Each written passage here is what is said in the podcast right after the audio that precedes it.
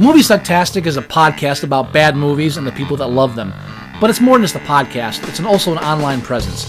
If you want to know more about Movie Sucktastic or want to become a part of Movie Sucktastic, you can find us on Facebook, you can find us on Twitter at Movie Sucktastic, you can find our blog at boothreviews.blogspot.com, or if you want to give your own reviews that we might use on the show, you can go to reviews.moviesucktastic.com and check out our, our own little lunch.com community for Movie Sucktastic. Check us out and become a part of the show because the only thing more fun than a bad movie is sharing it.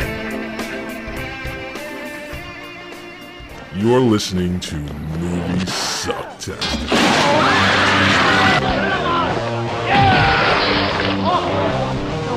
I know. I can see you right now in the kitchen bending over a hot stove. I can't see the stove. What's your name? Fuck you! That's my name. I used to fuck guys like. I'm gonna put a bullet hole in your fucking forehead. I'm gonna fuck the brain.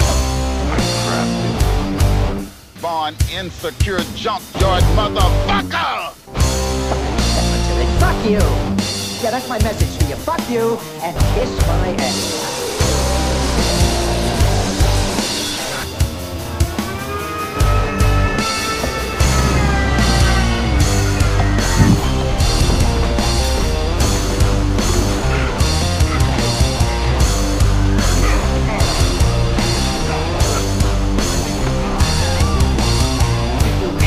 Shit-kicking, stinky horseman horse smelling motherfucker, you. You dirty piece of slime! You scum-sucking pig! You son of a motherless goat! Found you, beautiful one. You got real ugly. They're okay.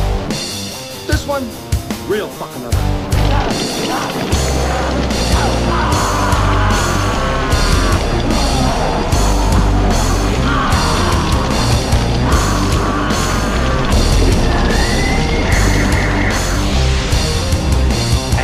And furthermore, you can all go fuck yourselves.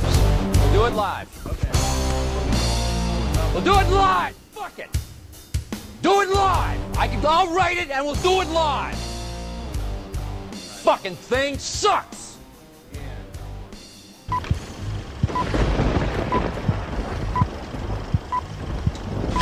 And we are live. Live, Welcome everybody. live, finally. Welcome Scott. Yeah, I know. I, I'm working on getting a No, short, shorter dude. opening. No, no, no, no. I, I'm talking about my, my technical difficulties in the last 15 Oh. minutes. I see. Yeah. No. mhm. So Uh, oh, welcome everyone to episode 70. 70. Wow. Nice yeah, round number. We're, we're getting up there. All We're right. definitely getting up there. Can, can I can I can I start this uh, episode with, with, with a correction?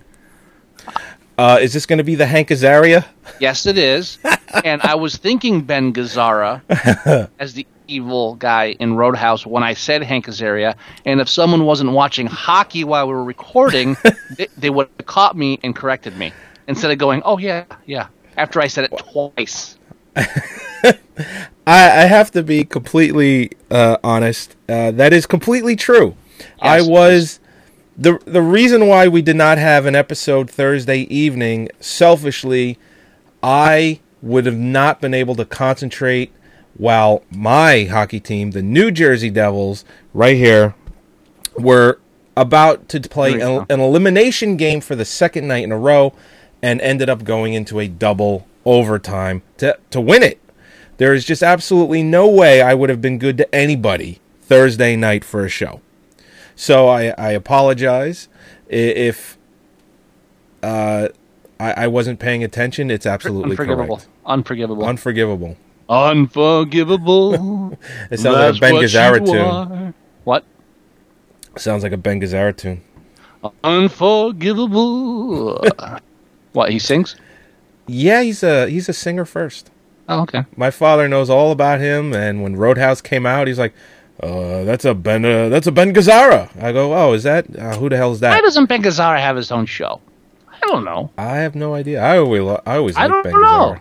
He's good. Always good. when he's in the movie and he's swerving from side to side on both sides like he owns the fucking road, it's because in his head he owns the fucking road. Yeah. He he owned the whole goddamn town, so that's why he did it. Ah, so yes, episode 70 we're going to review the big budget Peter Jackson remake of King Kong from 2005. Uh, but, but first, more importantly, Yes. uh, we're going to do other things.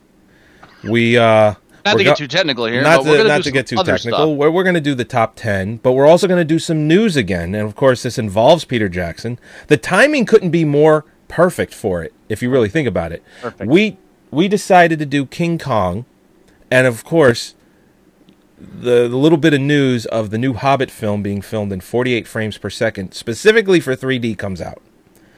So, uh, what do you want to do first? You want to do the news first? You want to do the top 10? Let's do, let's do the news. You want to do the news first? Yeah, yeah, news, news, news. All right, I got music for that. All right? What? Yeah. It's our current affair music. Oh yes. All right, so News. yeah, Go ahead, sir. You you can launch this off. all right. Well, you had posted an article earlier in the week for this. Right. It was about the test, the the uh, advanced screening of The Hobbit to a, an audience at a uh, convention. I think. It- CinemaCon. It was CinemaCon. Yeah. Uh, actually, I have it right here. I think I'm pretty sure it's CinemaCon. Yes, it is CinemaCon. Right. The Hobbit, 48 frames per second footage divides audiences at CinemaCon. And uh, I'm not going to read the entire article, although it's not very long. But uh, this is essentially the breakdown of it. Right here. Jackson is shooting the hotly anticipated film in 3D and using new 48 uh, frames per second technology, which is which is twice yeah, which is twice the standard frame rate that has been used to make movies since the 1930s. The Hobbit will be the first major studio film to shoot at 48 frames per second. Unfortunately, the new technology has not been received, uh, has not received a warm response. Following the CinemaCon presentation, a website, Film Drunk, noted that everyone hated it. Uh, Badass Digest, Which- David which- Faraci. Which which isn't like saying uh, there was mixed reviews from the audience. It's like a guy comes out, everyone hated it. Everyone hated it. You don't just throw that out there without having a strong feeling that the majority of the audience pretty much was upset. So, Yes. You know, it, it's so it, it doesn't sound like there's a mixed review. It sounds like it's a strongly negative review. Right. Uh, Badass Digest, Devin Faraci said the footage had that soap opera look you get from badly calibrated TVs at Best Buy. Uh, actually, what that is, just to clarify, there's something new TVs have called smooth motion or whatever the TV company, uh, the manufacturers are calling it. Normal TVs run at 60 hertz. Your computer monitor runs at 60 hertz. What they're doing is they're adding 120, 240, or more so that 3D can be viewed properly on these sets or fast moving things like sports and action films. That's why you get that soap opera, that um, made for TV live look. And it's because Best Buy has that turned on on all their TVs. When you buy a new TV these days, it's on by default. Mm-hmm. So that's what that means. Uh, now, he continued to say, "The footage I saw looked terrible, completely non-cinematic. The sets looked, uh, the sets looked like sets, and sets don't look like sets when you're on them live. But these look like sets. The magical illusion of cinema is stripped away completely." Mm-hmm. I, I agree. I've seen. So if you look at the old uh, Twilight Zone episodes, the early ones, the ones that look like they were live, Well, they were. Well, no, I'm thinking. Yeah, well, some of the stuff back there was live. well, was live. I'm just talking point. about the, the camera they used and the way Okay. it was shot. It looks I- like it's live. And Twilight Zone was not live. It I'm doesn't have that shows. warm, you know, smooth feeling to it that a 24 frame per second uh, movie does. Yeah, if you So- go back to like the old uh, like uh, Lights Out television show where that where they they brought them from radio to the screen, those were filmed live back then, like the old soaps Right. were. Those were actual live shows. And finally, an anonymous projectionist from a competing studio echoed those sentiments in an interview with Los Angeles Times. It looked like a made for TV movie. It was too accurate, too clear, The contrast ratio isn't there yet. Everyone looked either too bright or black. It stinks. It sucked dick, is what he basically said. Now, Now, Peter Jackson, because he wants to save face, he came out with a, a response for this. I haven't heard this yet. I'm dying. I'm dying. I'm going to read this in full. It's not long. Right. um, but I'm going to read it. So here it is. Peter Jackson responded to critics who claimed that filming The Hobbit at a higher than normal frame rate would make viewing the movie uncomfortable by reasserting his confidence in the new technology as the wave of the future. Jackson drew heat earlier this week after he, de- after he debuted 10 minutes of the film at CinemaCon in Las Vegas. Many denounced the footage as non cinematical or simply distracting. The higher frame rate increases the overhead for cinema owners who gave who, I'm sorry, who have to upgrade their projection equipment at a cost of thousands of dollars per screen. Because right now, none of none of the cameras that are out there can actually shoot, can actually show a 48 frame per Correct. second, let alone the 60 frame per second they want to do for 3D. Exactly. Yeah. So I mean, Ja- there's no theater right now that if they release this film now, no one can show it. No one, no one at all, and that's Right. why the ten minute, uh, ten minutes of the footage came out. They're asking all of these theaters to upgrade their equipment, which they just recently did because of Lucas about six or seven years ago when he did um, Attack of the Clones was the like f- completely digital. Mm-hmm. So they all had to upgrade their fucking uh, the uh, projection uh, projection the projectors to an all digital one. Projectors. And um, you know they're doing it again. It's like why should they have to spend thousands upon thousands of dollars? I mean, everyone's going to flock to the film, so you know expect your popcorn and soda to be a little bit more expensive this Christmas. Okay, the article goes on to say Jackson and James Cameron are fans of the new technology, but Life of Pi director Ang Lee said he thought the images presented uh, could be too realistic. I have mixed feelings, he told uh, Entertainment Weekly. I don't think 48 frames solves everything. Each time you solve a problem, you can bring in others because you make the problem look more clear. Maybe. I think I- he put that maybe at the end to save his uh, ass a little bit. Can I can I interject interject here that I'm surprised they finally made a movie out of Life of Pi. you know, maybe they, if they had done it like you know how many however many years ago when it was actually a popular book, Right. that might have been smarter. But I Well, digress it's, anyway. It's Ang Lee. It's going to be art house. It's going to be beautiful. You know, it, it's yeah, well, it may be recognized at Oscar time, but it's not being made for big bucks or anything. It's Ang Lee, and I'll I'll go back to why. Yeah, go ahead, keep continue, right. sir. I, I, have you gotten to Peter Jackson's reply yet? Uh, I'm I'm getting to it. Okay. Um, of course, Jackson and tech obsessed Cameron would likely take issue with the implication of Lee's statement that it's okay to cover up mistakes using a less than ideal frame rate. Jackson said stopping the progress of filming technology is not a viable solution. At first, it's unusual because you've never seen a movie like this before, he added. It's literally a new experience, but you know, that doesn't last the entire experience of the film, not by any stretch, after 10 minutes or so. So, what he's saying is after 10 minutes, you'll get used to it, Now it's funny, which is now, total bullshit. is that is that is that the quote? Yeah. Because I've got a Cameron one here that's eerily similar and even more smug. Did they collaborate on the on what they were going to say? All right, these guys have a circle jerk Because obviously, on the whole Avatar is being filmed in 48 frames per second. Okay, you can't talk over me. Avatar 2, Uh, I mean.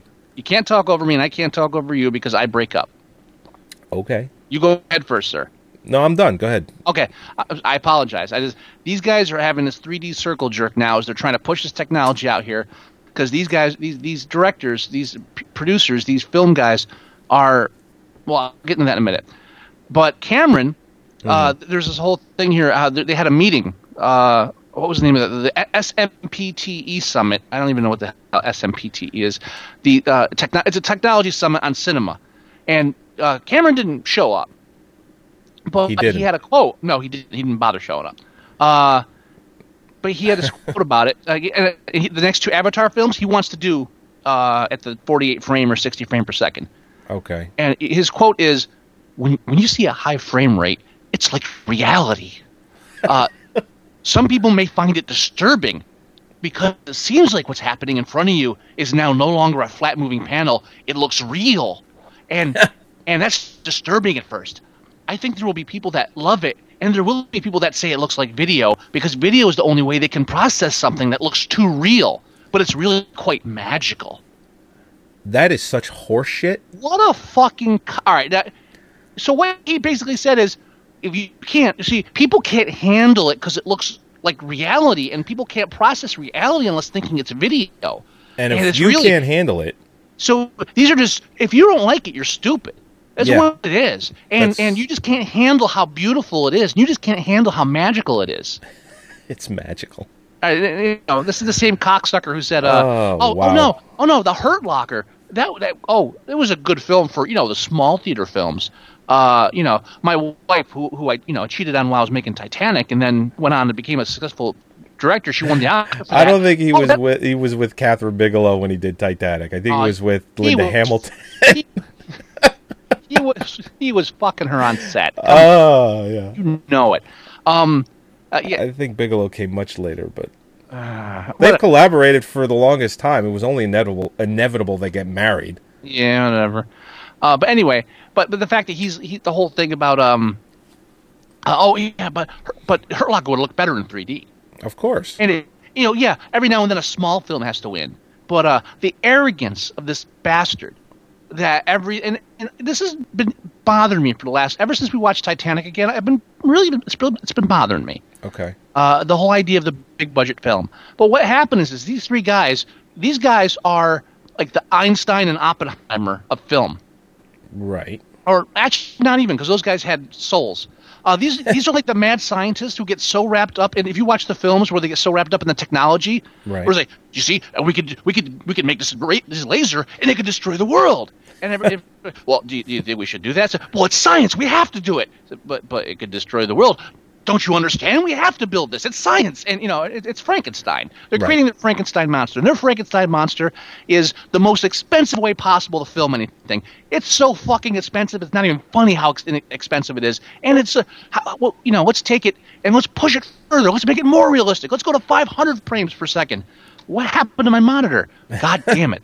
And it's just it keeps doing this. They keep pushing it, and what it, it's they've lost sight and, and they've lost sight of what it is they're doing, and all they're thinking is the technology and big, bigger and bigger, and they have to make it bigger and bigger. It's the only way these guys get fucking jobs. Yep. They can't make a film. They have to make a bigger film. It has to be bigger than the last one. It has to be bigger than the last one before that. And Ang Lee comes out of nowhere and goes, I, I don't know. It's it's pretty, but uh, maybe it's not a good idea. You know why? Why? He's a fucking artist. he's a filmmaker. He's an artist. Film, even though it's entertainment, is an art form. Yeah. Okay, they have turned it into. It's always been a business. They've Yeah, sure. taken it. They've taken it to, to such a business extreme. They have lost sight of what their purpose is: is to entertain people. Now they've gotten to the point where they're actually telling people, "No, no, no, you like this, but no, but we don't. No, no, no, no, no. This is bigger and better. You like this. If you don't like it, it's because you're afraid of it being bigger and better. You can't handle it being bigger, but it's better. It's bigger. It's got to be better. It's bigger." fuck these people. He, Cameron's pulling the same shit with Avatar. You Yeah. see, look at the screen and it looks real, and I think people are going to be awed that like, wow, that looks like a real creature. No, it doesn't. It looks like a computer generated creature. I'm That's not right. stupid. I'm not. You know, even children know it's not a real thing. They're not walking around asking where where do we go to the real? No, no, they know. Kids know cartoons aren't real. And on a certain level, they know cartoons are real. Aren't real. You, did, you don't watch Avatar and, and wonder, gee, did they actually create these large things and then film? No, because we're not fucking stupid. Floating mountains with Right. a water source. And if if, if, if you even look, oh, yeah, if you even look at this picture they show of, of the Hobbit, and you look at everybody standing behind uh, what's his name, and it's like, wow, there's a bunch of guys wearing funny costumes. It doesn't look like a movie. it it's and, and you look at every single. You, you look at Cameron, you look at Ridley. Mr. Whiny Bitch, how dare you give me an R? You look at Peter Jackson, all three of them. Each film's bigger and better. Each film has to be bigger. Each film has to be ex- $200 million, $300 million, $400 million, super widescreen. Ch- Change out those fucking cameras. We're, we're you know, we're, we're, we're going like crystals now. We're gonna shoot crystals off the screen. Everything is extreme now, and these guys are just they've they've lost control. They're the mad scientists of the entertainment world, and they're going to destroy film if they don't stop them. there's going to be purists left behind that will still make movies the old way. No, no, Um, no, no. Th- th- that's gonna be the majority of people because the majority of filmmakers don't have half a billion dollar budgets to play with. Yeah. And once true. these guys, and once these guys fuck up, when when the Hobbit tanks, because It ain't it ain't to tank. all right, listen to me. No. How- how much does it do, cost? do we need to make a bet now? No, what I'm saying is when it tanks as far as not doing, you, you can't sustain this. You can't sustain. Okay, the biggest film comes out. It, eventually, you'd fall. And it, the I'll- Hobbit might be the right. one. I'm not now. I'm not saying it's never. It it's not ain't gonna- going to be. All right, don't argue me on this. I, I'm, I'm going to. because what's going to happen if they release it and half the theaters can't even show it. No. Well, if I can finish the article. But l- let me finish my statement. okay. If they if if not all the if not every theater can show because not every theater is going to be able to convert. So if you limit your if if you limit your theater Right. space Uh-huh. by doing this, and then tell audiences that they can't if they don't like it that they're just you know can't handle the truth, then you're going to pare down your audience. Yeah. What's the rest of the article say? Okay. Representatives from Warner Brothers and Regal Cinemas lent their authority to Jackson and his little adventure in big screen enhancements. Uh, the studio, the studio's distribution arm, believes fans will come to appreciate the innovation over time. And the cinema chain said it will upgrade as many as 2,700 theaters. Right, that's the chain. That's but that's well, major- Regal and uh, Regal Cinemas owns a lot of theaters. Now, considering that you're con- considering that an average blockbuster type film opens up in about 4,000 screens or theaters, I should say, upgrading 2,700 of them, which for the most part a film like this being shown will probably be shown largely in part to the bigger theaters, which are Regal Cinemas and uh, yeah, your Sonys and things of that nature, your Loews. I have a feeling that most of these theaters are going to follow suit with what Regal is doing. I can I can guarantee you, most if not all the theaters that are showing this movie will have this camera and uh, or projector enhancement. Okay, and, and how much are they going to charge you to watch that film that they had the Well, that that's the thing. I already just told everyone that expect higher prices Yeah. this Christmas just because of The Hobbit. So and, and and gee, I wonder why they're all getting behind this because they'll, they'll drop a thousand dollars or however much it costs to update your equipment, and then they're going to add two or three dollars to the ticket price. Sure. On, t- on top of the 3D. When we price saw as well. Avatar at the Paramus Mall, we Mhm. paid twelve dollars to go see it. They're going to add a 3D rate and then an HFR Oh, oh, I'm rate. sorry. You're right. The, it was twelve dollars to see Saw, Right. and then w- just we saw what Avatar a couple of months later, and it was it was already jacked up to thirteen Right. Because There- of the 3D There's glasses. going to be there's going to be a 3D surcharge. There's going to be an HFR surcharge, and you know they're going to figure all this in, and they're going to they're going to jack it up higher than whatever the cost overage is, because it's just a way to bilk people more and get the lunatics to have you know I have to see it in 60 frames per second on 3D now. Of course. And and another reason they're doing this is because they realize theater is dying. Especially in a waning in a waning economy, and all they can think of is how can we jack up ticket prices more? When Oh, people yeah. people have less and less money to spend in box offices, box office totals have uh, been stagnating. at, at at some point the theatrical experience is going to be a once in a while event because with the advent of streaming with the advent of video on demand uh, all of all, all of those things you're not at some point you're going to be able to sit home and watch you know the hobbit or whatever big screen like transformers 11 Mhm. you'll be able to sit home and watch that. And you'll pay you know you'll probably pay a minimum of anywhere from 30 to 50 dollars to watch it because they don't know how many it could be yourself or you could have 10 people over. So they'll figure it out at some point. But I, I just i think the theater experience is going to go away. Maybe not completely. It never will but enough I, I, I predict, and this is a, a fun prediction because I'm hoping I'm right on this. Okay. I think it's gonna not necessarily kill theater, but I think we're hitting a point where in the future, if they keep pulling this shit, and Hollywood keeps cranking out bigger budget trash that sucks like this, Mhm. you're gonna see the theatrical experience transform backwards, where we're gonna have we're gonna revert to more of an art house exploitation cinema in theaters, and all of this Yeah. mainstream crap is just going to get get fed right into your house for for like uh, a you know they'll charge you half the theater price to pump it in your your onto your TV, and it'll cost them a fraction of that, so they'll be making more money charging you less, and all the people that jerk off the 3D stuff are going to be sitting at home with their 3D TVs, uh, you know, dick in hand, Yeah. and meanwhile the true film goers are going to be going to the art house theaters to watch the little budget films, and they're going to be going to the dri- the, the drive-ins or the other, you know, new new era of grindhouse to watch a whole new generation of low budget films created for the theaters Right. because because now audiences are trying to get away from this crap. I mean, when you homogenize everything, and that's what that's what they're doing too. They're they're. I mean, we, we sat through Titanic, we sat through Avatar, sure. right? Yes. Uh, he he put he put his name on that as screenwriter, and Written you and directed. right, and you watch it, and there's no screenwriting here. This was this was an excuse to to do the special effects. There's no story here. Oh, yeah. You watch Avatar. There's no story here. This was an excuse to do all this. j- This is an excuse for uh, you to jerk off on the screen with your CGI jizz, and th- and th- CGI jizz. Yeah, yeah. Well, what, I love it. actually, I, I've seen, you know, I've seen that.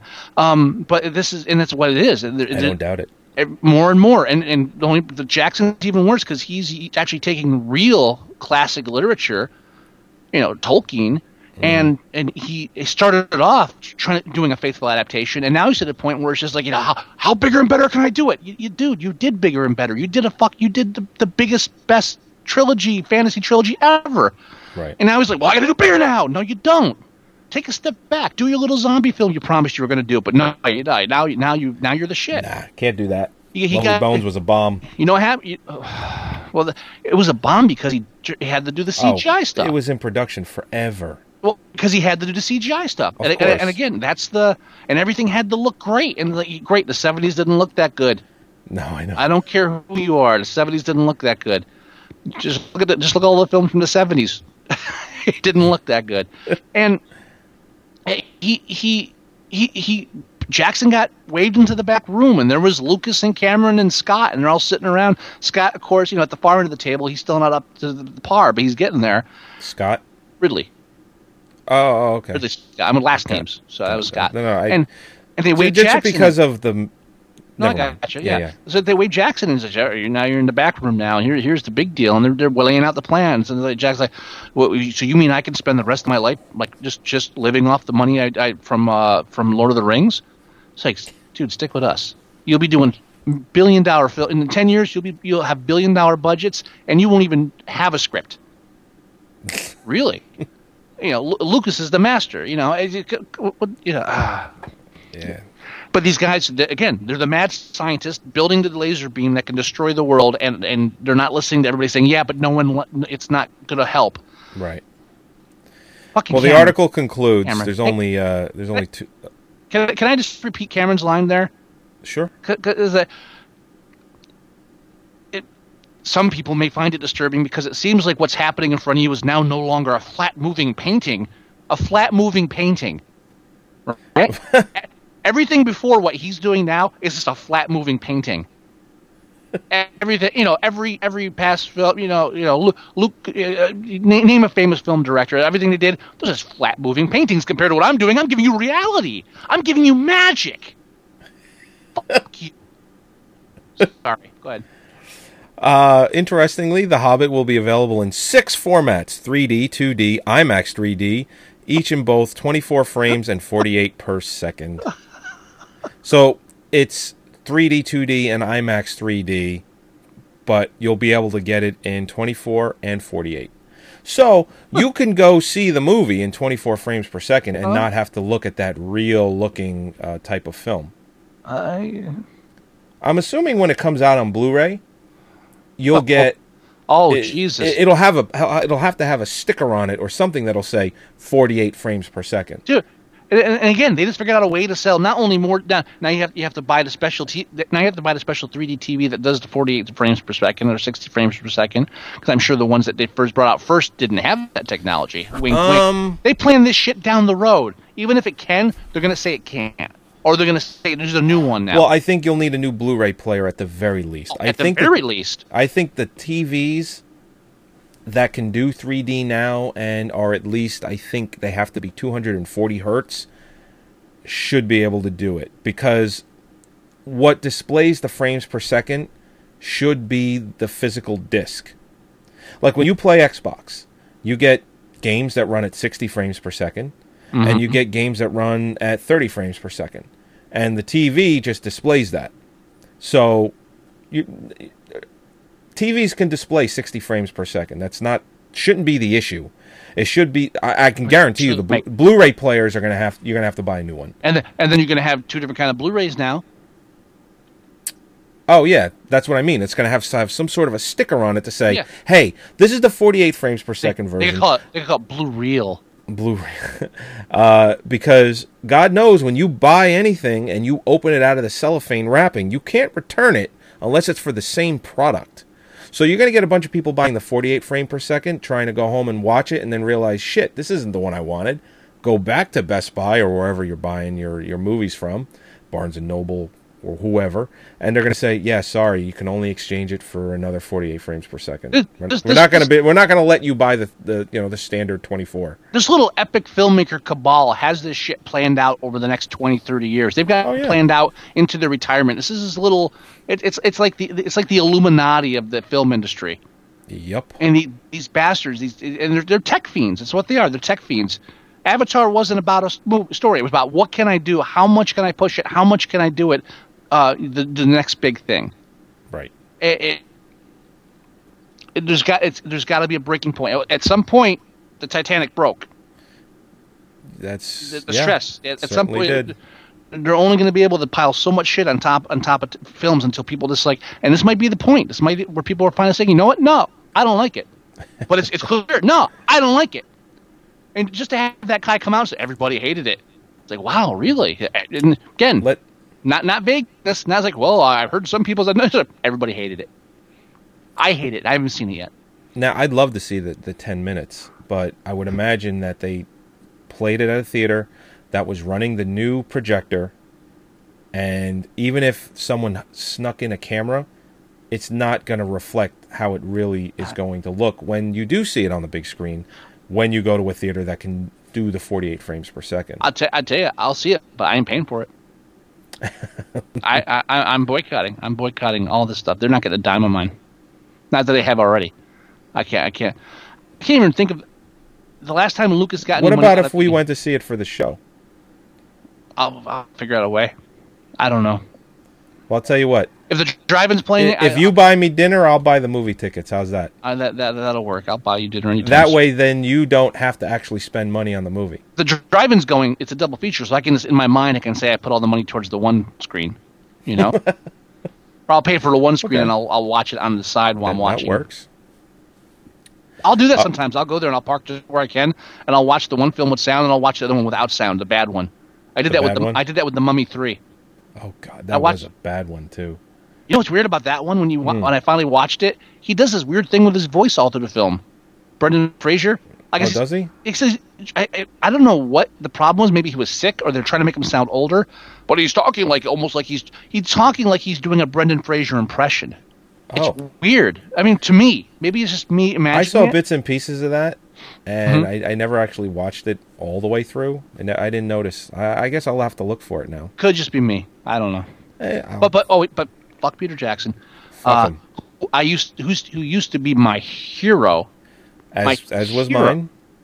and and now add, add add him to the list along with uh, Kevin Smith and uh, I don't know. I'll think of somebody else. Are you ready to do the top ten? Yeah, let's do the top ten because now I'm annoyed. Uh, all right. Music is on. I'm out of water. Which God damn it, I'm out of water. Alright, that's alright. Maybe I'll get a drink at the break. we're playing the music, right? Oh yeah. Okay. You, you should pretend that you can hear it sometimes.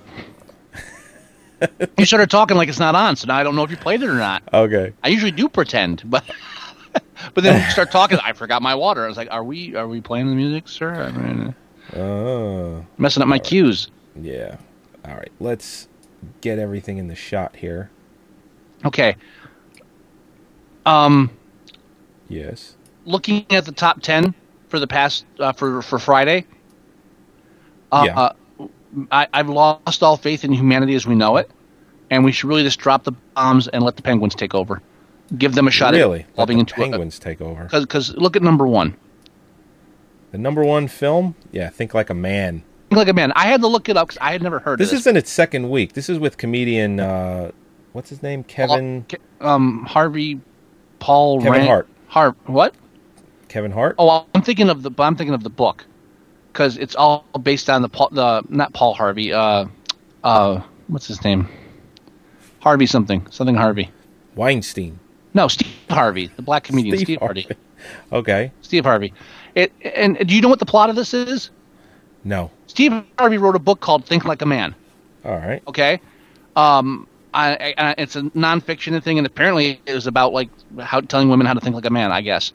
Um, it's doing really well at the box office. Yeah. Here's listen to this. Here, here's the uh, the It made almost thirty million last week. the the the it's got like a 50% Rotten Tomatoes rating. I'm at I'm at RottenTomatoes.com because I was playing with that today. Okay. I'm, I'm getting a little back into the uh, the reviews aspect of films Okay. when they're out. Just uh, here here's the basic plot of the film, based on Steve Harvey's best-selling book. Warning sign: It's a nonfiction book. Based on Steve Harvey's best-selling book, Think Like a Man follows four interconnected and diverse men whose love lives are shaken up after the ladies they are pursuing buy Harvey's book and start taking his advice to heart. When the band of brothers realize brothers, because they're not really brothers, so they're brothers. Um, you know, brothers. Yo. Uh, realize that they have been betrayed by one of their own, Steve Harvey. They conspire using the book's insider information to turn the tables and teach the women a lesson of their own. So it's more urban misogynistic nonsense, uh, masqueraded as self-help, whatever, and it's it's a it's an infomercial for Steve Harvey's book. Which it's working. It's working, and that's It's that's, working. That's where my faith in humanity is stripped away. People have read this plot and said, "Oh, this is like a promotional two-hour commercial for uh, Steve Harvey's book. Let me pay to see it."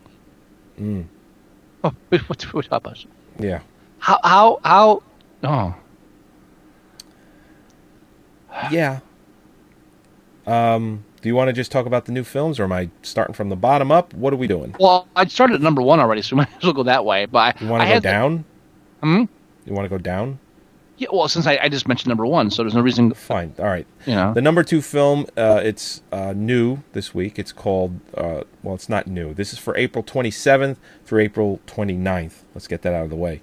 Uh, it's called The Lucky One, and uh, it made 11.7 million. Uh, I know nothing about this. I know that you, All right. you did a little homework for it for the show. Zac Efron. Oh no! Is this that war one? He comes back from war, and U.S. Marine Sergeant Logan Thibault this is also a um, returns from The- Iraq. Yeah. the guy that wrote the Notebook. Is the, this one of his books? Sparks. Oh, God, it's, it's is that Nicholas Sparks movie? It's got. I, I, I, I think it is. I, didn't even look that up. I'll check. Uh, wait, I should have it right here. Nicholas Sparks movie. Oh yeah, yeah. Fucking hell! Oh, dude, dude, it, it, where, I just had it too. I was just reading it. Hold on. The the um, he, he comes back from the Iraq War uh, with the one thing he credits for keeping him alive: a photograph he found of a woman he doesn't even know. So of course he tracks this woman down, and it's like a love story. You know what I find more believable? What? Tom Hanks having a soccer ball keeping him alive Yeah, for the whole movie. Yeah. I find that much more believable, and calling him Wilson. that's a good name. Well, well, it's the manufacturing company that made the soccer still- ball, still Wilson. Athletics. It's a very good name. The, the Rotten Tomatoes is like twenty percent.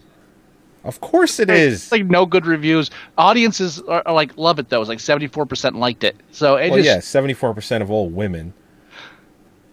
Who, who, who is the demographic for this? Tweens and middle-aged women. Can I read Stephen That's Whitty's? Uh, here's here, uh, friend of the show, Stephen Whitty. There's not much to the movie besides handsome sets, sun-dappled photography, and a plot as predictable as the verse in a Hallmark card. Uh, it's pretty weak from coming from uh, Steve there. Well, well, let me tell you something too. Um, Here's, here's is a, good. Here, here's a good one. I like this one. Yeah. A series of montages set to treacly light rock, loosely united by meandering dialogue scenes. That's a good one. A movie like this normally just premieres on the Lifetime Network. That's this type of movie. But they keep making money. Well, yeah, it's made forty million so far. What, what's the budget on this one? Oh, jeez. They, they, I, I don't. I have no idea. I can find out real quick. The the movie poster is like the even. It's like a low shot of him like pulling her in for a kiss, and they make sure they have his bicep in the shot too. Of course. and, and and they have him aside. The sun, the sunset, the sunrise. I guess it's a sunrise or sunset in the back. Has the light bouncing off of his pecs. Uh, really? I'm not even kidding. It's highlighting his his man breasts, his his his taut muscular pecs. The sun like glancing off them, so you can see the divide as he flexes his bite. Is, Oh yeah, I'm looking at the poster now. this is this is wife porn. This is, it? wife porn. This is five o'clock shadow. This is pure wife porn. Yeah, Yeah. there is no budget listed. I can't imagine that this film cost a lot. oh, it's it's gonna rake. I in, can't. It's gonna rake in millions, billions. I, I would say that a film like this maybe costs anywhere from fifteen to twenty, and it's already made double that. oh yeah. So expect another Nicholas Sparks, uh, you know, movie to come out. So What a what anyway, a oh Nicholas Sparks, damn you to hell. uh, and the number three film is The Hunger Games, still going strong. Three hundred and seventy-two million total, eleven million this weekend.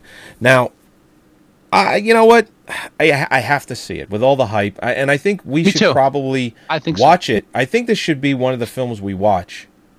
This should probably go in the book Mm-hmm. if it's if it's if it's a stinker. I? I, I I'm predicting it is. But uh, so I think wow. I think we should watch it for the show at some point. do we count the Twilight series in the book? I mean, that's a big budget show. Well, but that's not really an epic though, is it? It's called the Twilight Saga. It's a sa- I don't know. I mean, saga kind of goes hand in hand with epic. Lord of the Rings doesn't count because it's a good movie, but I'm I'm, I'm hoping the Hobbit's going to make the book because the Hobbit's going to blow. I don't know, man. Blow. I've been saying that since day one. They're already talking I about the do it. possibility of the Silmarillion, Well, which is uh, another. It's yeah. like a, a prequel, but it's mostly elves and shit. Mhm. Um, I actually have. I own the book. Uh, never, never read it though. That and that's I read the other ones. I never read that you, one. you know what? You know what happens then? That's where that's where Peter Jackson delves in the Avatar uh, realm. Is okay. I'm going to do CGI elves. I'm going to do you know, and it's not going to be the it's not going to be the the the Mister uh, the agent guy, Agent Smith with the ears on. It's going to be you know, it's going to be big blue looking elfy things. Agent Smith, Mister Anderson, Mister You must- Anderson. you have the ring, Mister Anderson. I believe that's Hugo Weave. Hugo Weaver. Weave- Hugo Weaver. No, Weaving. Weaving. Hugo Weaving. No more fucking ABBA. Uh, the number four film is the five year engagement with Jason Spiegel. Which is your the- favorite. Which is the reason I'm not at the drive-in this weekend because that's playing. Oh, really? One screen was uh, the Pirate Band of Misfits and um, some other cartoon. I think a Chipmunks movie or something. And Chimpanzee. then uh, what? It's called Chimpanzee. No, it was a Chipmunks movie or something on the on the other screen. That's old. I, they, they don't show all new releases. Sometimes they Okay. mix up. All right. All right. One screen was showing two kids' cartoons, and then the other one, maybe it was the Lorax, I don't think so. And then the other screen was showing uh, the five-year engagement, and then and something else uh, bad. It was, but it was just like a double feature of cheesy, stupid comedy things. Maybe Twenty One Jump Street, Okay. maybe that. So that's why I was like, I, I can't. I know I promised I'd go every weekend this summer and just give nothing but like, but, but like launch reviews of all these films. Right. But I can't start off with like that.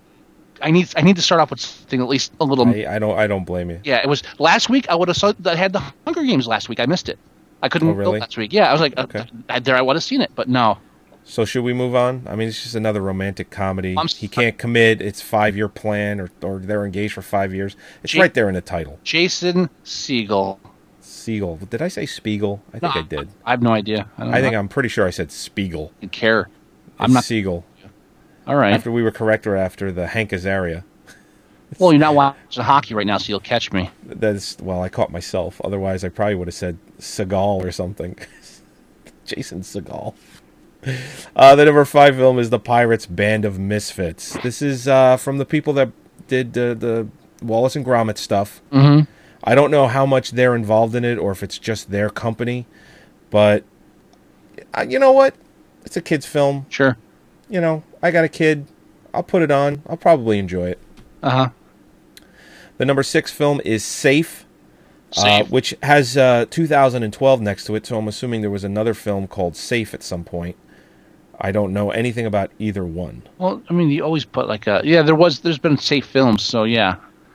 Uh, this- it says that it's an action film, Yeah, it is. It- and yeah. oh, this is? Jason Statham. This is essentially uh, the professional, well, it's, isn't it? Because it doesn't he have to protect a little girl? But because she knows a code, it's, it's like Mercury Rising, the one with Bruce Willis. Bruce Willis. Okay, I got. That Yeah, it's kind of Okay, like I, that. I mean, I get it.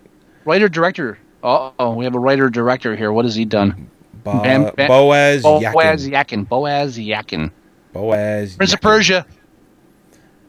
Writer of Prince of Persia. Dirty Dancing Havana Nights. Dusk Till Dawn 2. Oh, this is gonna suck. Directed. Uh, Oh, the f- films he's directed is Fresh, Kidding me? A Price of Above Rubies, Remember the Titans, which is his biggest film, made 115 million. You know why? Because it had Denzel Washington in it, Uh huh. Not Ryan Reynolds. Uptown Girls, Death in Love, and then now he's doing the film Safe.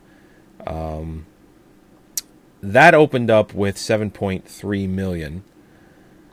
And I'll tell you what, doesn't have a budget next to it, but another another film that probably didn't cost more than 20. So as long as it gets to that, it'll be okay. He he wrote The Punisher. Oh, he did write The Punisher. Guess which one? Uh, The 1989 one with Dolph Lundgren. he wrote that one? He wrote that one. That's the one he wrote? He wrote the one. He wrote the one where he took he got rid of the skull, and he it, it's the Well, maybe he didn't get rid of it. Who knows how mangled his script uh, ended up in that dude film? dude dude. He wrote the Punisher. the first one. I don't want to defend him, but you know how scripts can get mangled up. Uh huh. And then he wrote the Rookie. He wrote The Rookie. Oh, that's the Clint Eastwood, Charlie Sheen, right? Is that the, is that that one? Yeah. There's two rookies. There's one with uh, Dennis Quaid, where he's just a baseball player trying to, like, 40 year old baseball player trying to make the, the major leagues. And then there's the one with Clint Eastwood and Charlie Sheen. They're both called The Rookie. Oh, you know what I'm thinking of? I'm thinking of Brendan Fraser in the uh the um The one where the Yankees sign him and he's yeah. uh, they pull That- him that- out of like some third world country. Yeah, but that wasn't the rookie. That was the uh, that was like the the the uh, the agent or something like that. Uh, but Yeah, yeah, the, had- rookie, the, the rookie's one with Charlie Sheen. Yeah, That had Albert Uh, Brooks Mar- in it. yeah, Charlie Sheen. Uh, Telegram from Mongo. Yeah. Yeah. Uh, moving on is the number seven film, The Raven, with seven million, starring John Cusack uh, in its opening week. And, Um, and my fa- I, I don't know how I feel about it. I, I know how I feel about it, and I feel like it. Ironically, this is a positive review, but it's a negative comment. I, I don't know Okay. if they meant it as positive.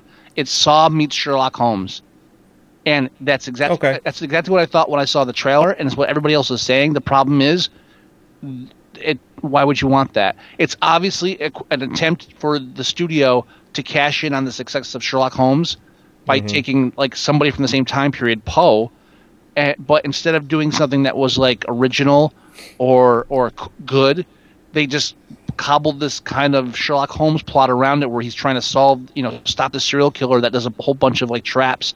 It's it's it's actually almost more like uh, um, Da Vinci Code. Okay. You know, it's just, it's just got that that look to it. It's it's uh, and it'll it, it, and when you try to do atmosphere Yeah. Hollywood wise, you you always mess it up. Yeah. And you can tell from the trailers, you can tell they're messing this one up. Yeah. No, it's. It, I don't know. It's he got- was on. He was on Opie and Anthony and Howard Stern talking about it, and he just didn't seem confident. He, I mean, of course, he's saying, "Yeah, no, it's good. I, I had a good time. I, I had fun. I think it's going to be a good film." And it's, you could tell it's. Where's the excitement? You know, if, if I had him for interview for the Raven, you know what I'd ask him? Uh, when you doing a hot tub time machine too? Because when when you do that, we'll forgive you for this. Really. How much fun did you have on Better Off Dead? Uh, One Crazy Summer. It's a classic. See, even his shitty films are usually good, but this one, it's it's it, I I think he. I, the, I, what what the hell's happening to his career? Damn it, man! Uh, Twenty-two percent uh, uh, to Rotten Tomatoes rating. Oh, really? Audience audiences, sixty percent of audiences liked it. Oh. So even there, it's it's kind of failing. Uh, the number eight film is The Three Stooges with 5.3 million in its third week. Yeah, this is dying pretty quickly. Good. It'll probably be out of the top 10 next week. It's an experiment that should have failed. Mm-hmm. Man, I cannot like not. I mean, with, with the my- Avengers opening up next week, I, I have a feeling that there's going to be a, a couple of films Hey, knocked out. and let's give credit where credit's due. Stephen Whitty's on the same page. Uh, oh, is he? Stephen Whitty quote: "If this is a tribute, it's a crass and clumsy one." The number nine film is Chimpanzee with 5.2 million in Yeah. its second week. It's made that about? 18 million total. Um, I think that's just a documentary by Disney. Oh, that's that. Yeah, that's where the chimp. They, they, they brought the monkey they home. follow at. around. No, they, no, he took him into his home. I thought. Oh, is that what it is? I remember seeing that a while ago. Yeah. So they needed to make this because the woman had her face chewed off, and they needed to show that chimpanzees aren't that dangerous. Well, no, but th- hang on a second. Let me see the same. Because I'm thinking about this one where they actually took the, the monkey home. Uh, no, th- it's not. This is something totally different.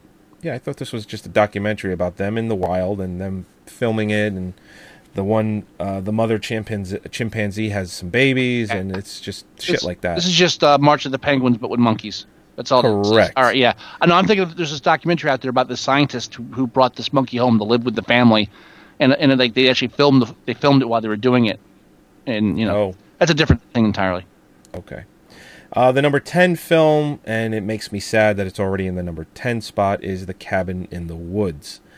Uh, 4.6 million. It's made 34 total. This is a huge drop. But dude, re- remember when? drop. Remember when? Um, when uh, what you call it? Uh, uh, Death Race came out, and Yeah. the and the critics loved it, and the critics were like, and even like Stephen Whitty and all these other guys were saying, Yeah, you know, you- stars. Yeah, it was like the critics were saying, you know, usually this is the kind of film I trash, but I can't help it. I loved it. it was like the weirdest Right. thing. Cabin in the Woods, ninety-one percent. Yeah. Uh, every the critics love this movie Yeah. and even the audiences like even though it's not doing well and i think it's just because it's it's a horror film and i don't know horror films just don't do that well in the theater Yeah, I mean, everyone is uh, everyone is saying, uh, don't see anything about it. Don't watch trailers. Just go in blind. You don't want to ruin it. You don't want to th- overthink it.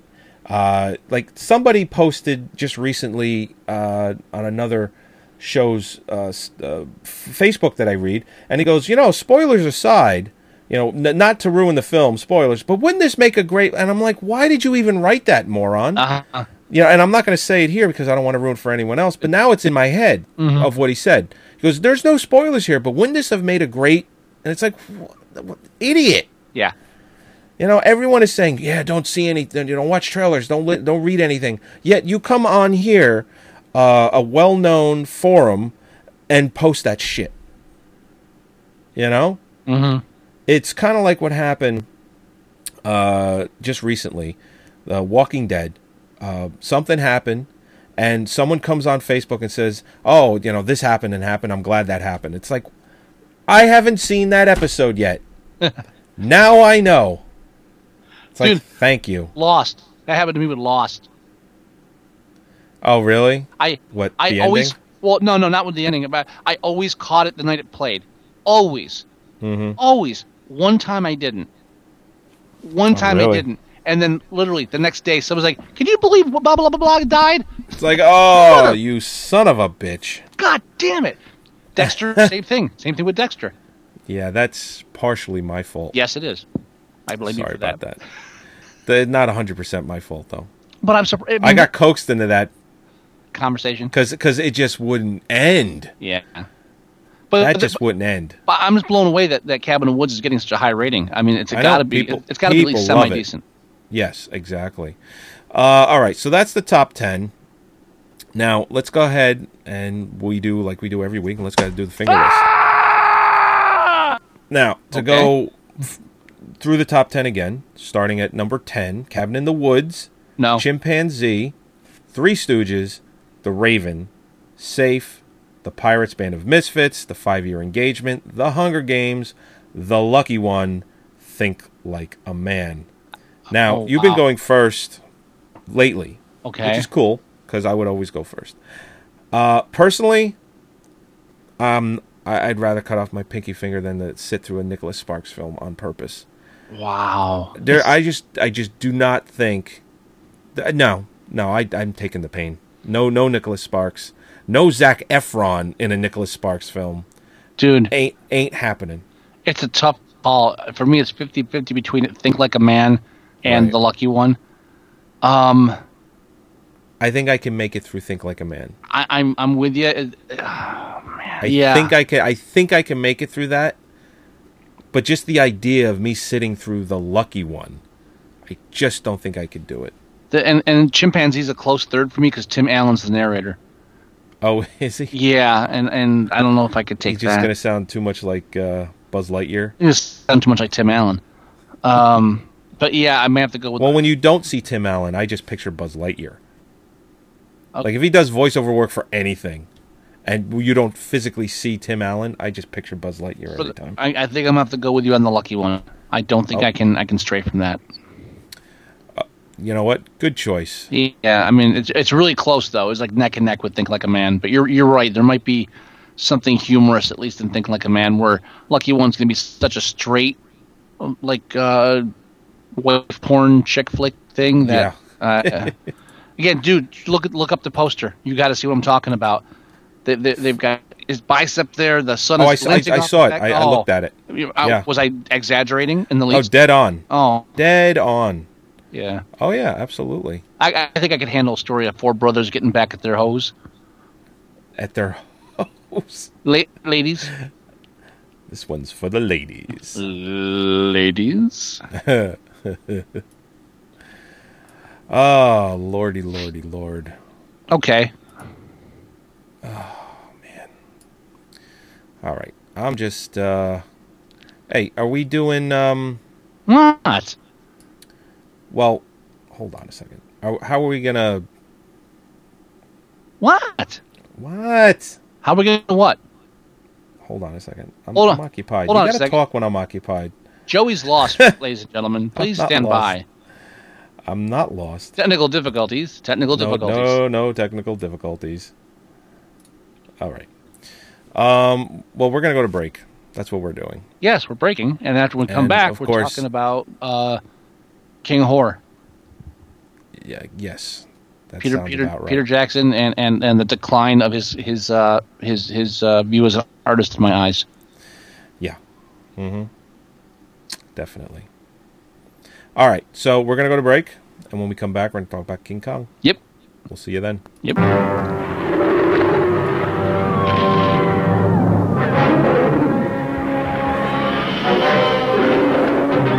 If you've been looking high and low for a big car as good as a Volkswagen, maybe you should look into our big car, the Volkswagen 411. It has some things no Volkswagen ever had, like four big doors and lots of room and luxury for the whole family. It has some advanced things most cars don't have, like electronic fuel injection, an automatic preheating system, and a big trunk up front. But you don't have to be a genius to drive the 411 because it comes with an automatic transmission also as standard equipment. So now, there's a Volkswagen big enough for just about everyone. The Volkswagen 411 four-door sedan.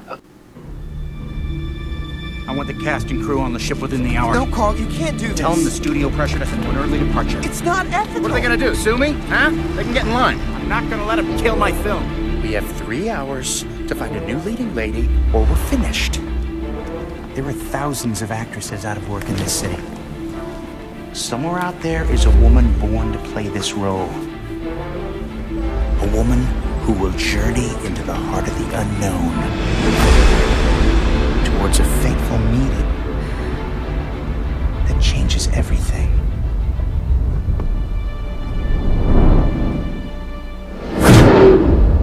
I've come into possession of a map.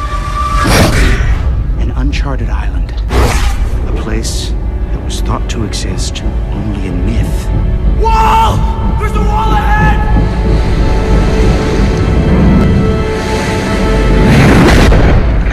Until now. That's where I'm gonna shoot my picture. You're feeling uneasy, Anne. Feeling's growing. It's washing over you. Scream, Anne! Scream for your life!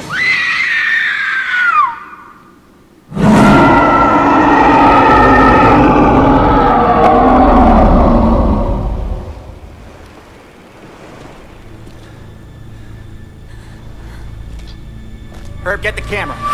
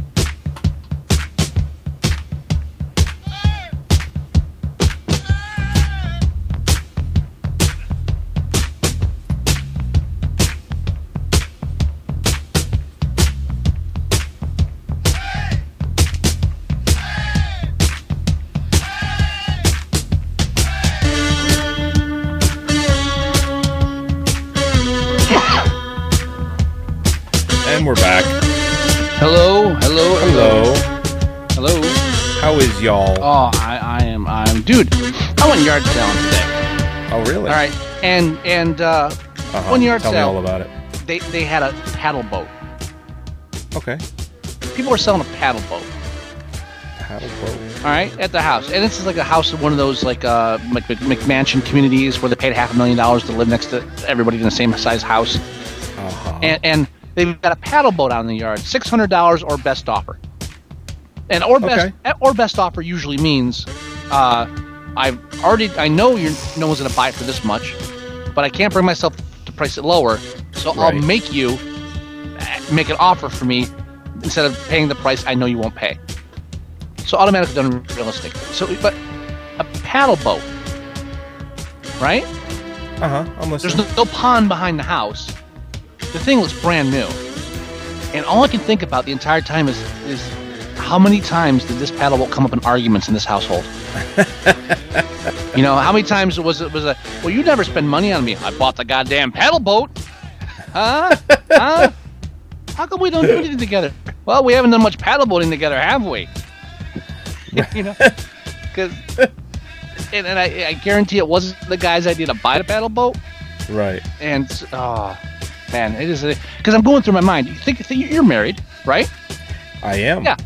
Think in your mind how many scenarios go go through scenarios and see how long it will take you to go through a scenario where you would actually say, "Paddle boat, I'll buy it." Yeah. How do you even Yeah. get it? How do you how do you even get the paddle boat to a body of water? It ain't happening. It, it, well, I just I had to bring that up because it's a paddle boat. and then the lady's telling people, "Oh yeah, you can sit in it, but don't paddle it because like it'll scratch up the bob." I said, "Well, I can't test drive the thing first. What are you talking about?" Well, yeah. What are you talking about? $600. I wanna take this thing for a spin. Come on. Yeah. Oh, paddle. Man, it was it was so hard not to like to laugh openly in that person's face. If you're selling a paddle boat, you deserve to be mocked at a yard sale. That's it. Because it's really you've made a poor decision in life, and now you're flaunting it on your yard with a price tag that you know no one's going to buy. You're, yeah. You're you're seeking derision, just as Peter just as Peter Jackson sought derision by making King Kong the world's most expensive paddle boat. like that segue? I love it. I did that on my own. That was like I know you was- did. okay. Now, where should I start the movie? I picked uh, the second half. Oh dear. No, no. We're already in the jungle. It's got to be. Oh, yeah. It's got. It's got to start with. Um. No, play the. fir- Ah. Well, because the problem is it's in two parts. Yeah. I have it on two parts. So if I play, say, when she gets taken by Kong, there's only five or ten minutes left in that part, and I'll have to switch it, do it like on the fly, and I mean I can do that. Start. Start it from the first time that Adrien Brody finds random jewelry. Random jewelry. Oh, you Bro- mean when he finds like the skull and uh, like the bracelet on the ship? when he finds a bracelet on the ship? Yeah. because Adrian All right, Brody's that's in the that's in the first part that I have. All right, I'll have to Yeah. switch the video if I do that. That's all I'm saying. Well, if that's right, not then- a problem. No, no, just do what you're doing then. What, what, have you got? What's the second part? Uh, she's already been taken, and they're they're they're searching for her now. Just start at the beginning of that. Just let that play. The All right, jungle's fine. in the background. Fine, that's what's happening then. So, Now, full disclosure. full disclosure. Full disclosure. Uh, a few years ago, I, I edited a book for Idea Men Productions called Monster Rally, uh, Right. which you can you can purchase at Amazon.com, or you can go to smichaelwilson.com and find a link there, or you can find a link to purchase Monster Rally at moviesucktastic.com. Movies Mon- Monster Rally is also available on the Kindle for the low price of I believe it's seven ninety nine. Could be eight ninety nine, but I think it's seven ninety nine. Wow, and that's a and- great deal. and it might be dropping lower tonight. Wink, wink.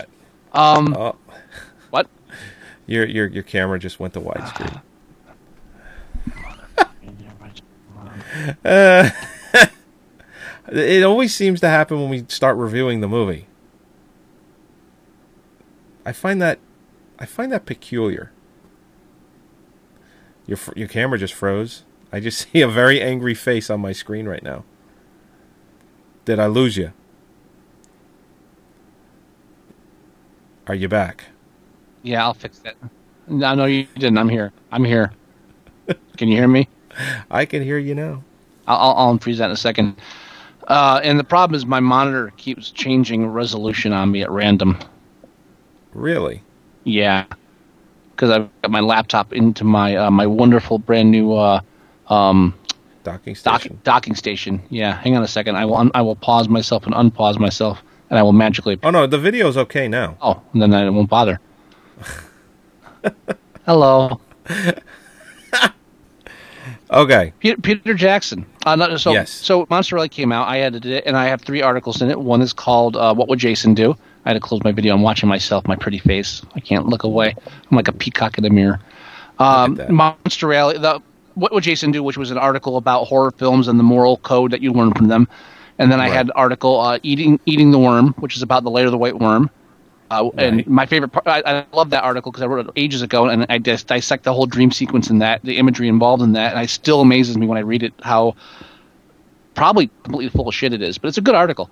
And then I also wrote A Giant Falls, which is a critical look at Peter Jackson's King Kong, which I have up on PDF in front of me right now on my oddly resized screen. Which, oh, okay, that's why. Yeah, all right, it looks good and it, it's all about how I, I grew up as a Peter Jackson fan. I saw Bad Taste uh, back when it was like in Fangoria magazine. It was the big thing, and it was, and I every film he did I loved. They were cult classics. They were they were low budget and they were wacky, yeah. and they were bloody. And then he Meet the Feebles. yeah, I mean, meet the. I saw that in a theater. That's how. That's how much Oh, hardcore. did you really? Yeah, they- uh, they did a, um, a showing at the. Oh, I think it was the film forum in the village, and I saw it there, and that was awesome seeing that on a big screen. The the only Muppet movie would have Vietnam flashback, or not Muppet, the puppet movie. Yeah. And and, and uh, you haven't lived until you've seen puppets playing Russian roulette. That's all I have to say. Yeah. oh, I was about to toss my cookies. There's no volume from you again. I'm back. Good. My my screen is resized again. Uh, it's kind of odd that it just out of just randomly just is doing it. It is, isn't it? Yes, it is. Yes. So, um, so full disclosure, that's one of the reasons why I wanted to cover King Kong because I've already seen the film 30 times and written a 14-page review of it. Uh, so, uh, so a lot of what I'm going to say is just pretty much lifted out of my article. I actually have my article open in front of me for reference because I, I spent a lot of time researching it uh, and re- you know watching the film ad nauseum. Uh, so I'm going to let Joey take the reins for the most part because he just rewatched the film for the first time. I did in a while, and so Now- I and, and I, I'm going to interject occasionally, but I want to hear your fresh take on it since you just, you know, you've ne- you've never you've never watched the film like I have, which is is insanely.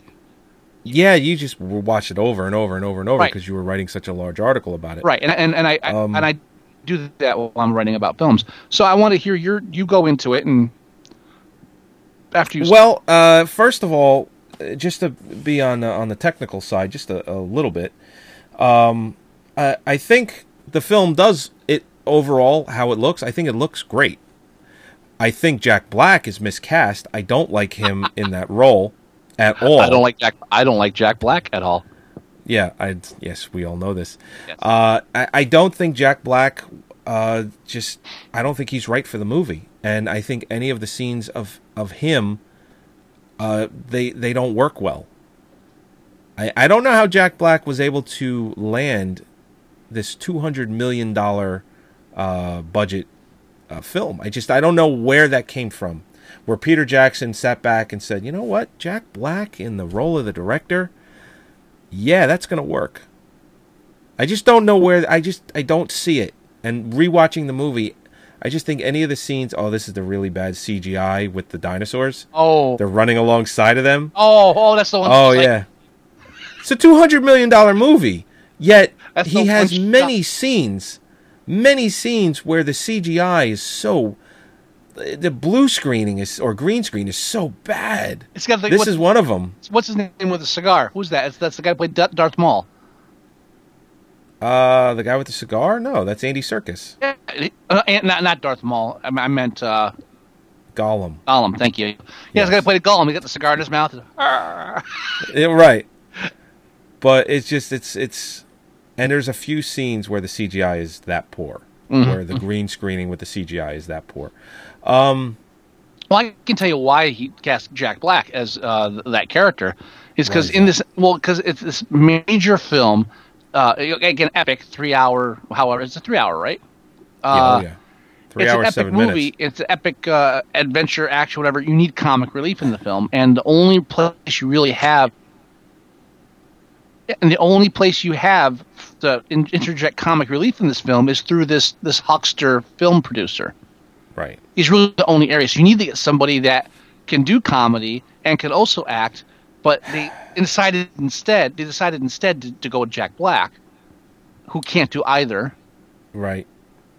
Um, in my opinion, obviously, he seems to be doing quite well.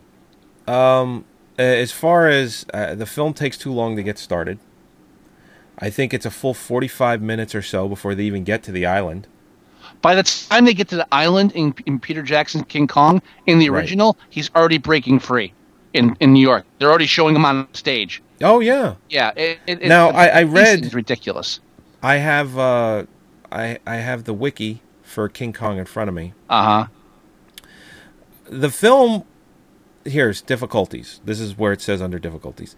The film's budget climbed from an initial 150 million to a record-breaking 207 million. I'm assuming it was the most expensive film in 2005 ever. Before Avatar. before avatar uh, universal pictures only agreed to such an outlay after seeing a screening of the unfinished film to which executive responded enthusiastically. Marketing and promotion costs were an estimated 60 million. The film's length also grew originally to be set at 135 minutes. It grew to 200 prompting universal executives to fly to new zealand to view a rough cut but they liked it so their concerns were addressed. Now when I hear that the film was supposed to be 135 minutes, Mm-hmm. I see a better film. Everything in the New York part of the film I liked. Everything in the jungle Right. I didn't hate, but it just dragged on way too long. So you you like the whole vaudeville thing? No, not in the. Oh, I should I should reiterate. the end, the New York stuff at the end, I Okay. liked. Yeah, it's okay. Okay, yeah. the vaudeville shit in the beginning oh, was really? stupid. So you so you like the the uh the the timeout in in Central Park? No, I would have got rid of that. Yeah. I, I would have got rid of that. Hold on, we're going through See, a rampage. I'm sorry. Go ahead. I apologize. No, no, no, no. Uh, no. It- I shouldn't say I liked the New York stuff at the end completely. I liked most of it. I really did. I thought a lot of the New. York stuff at the end of the film worked out well. No.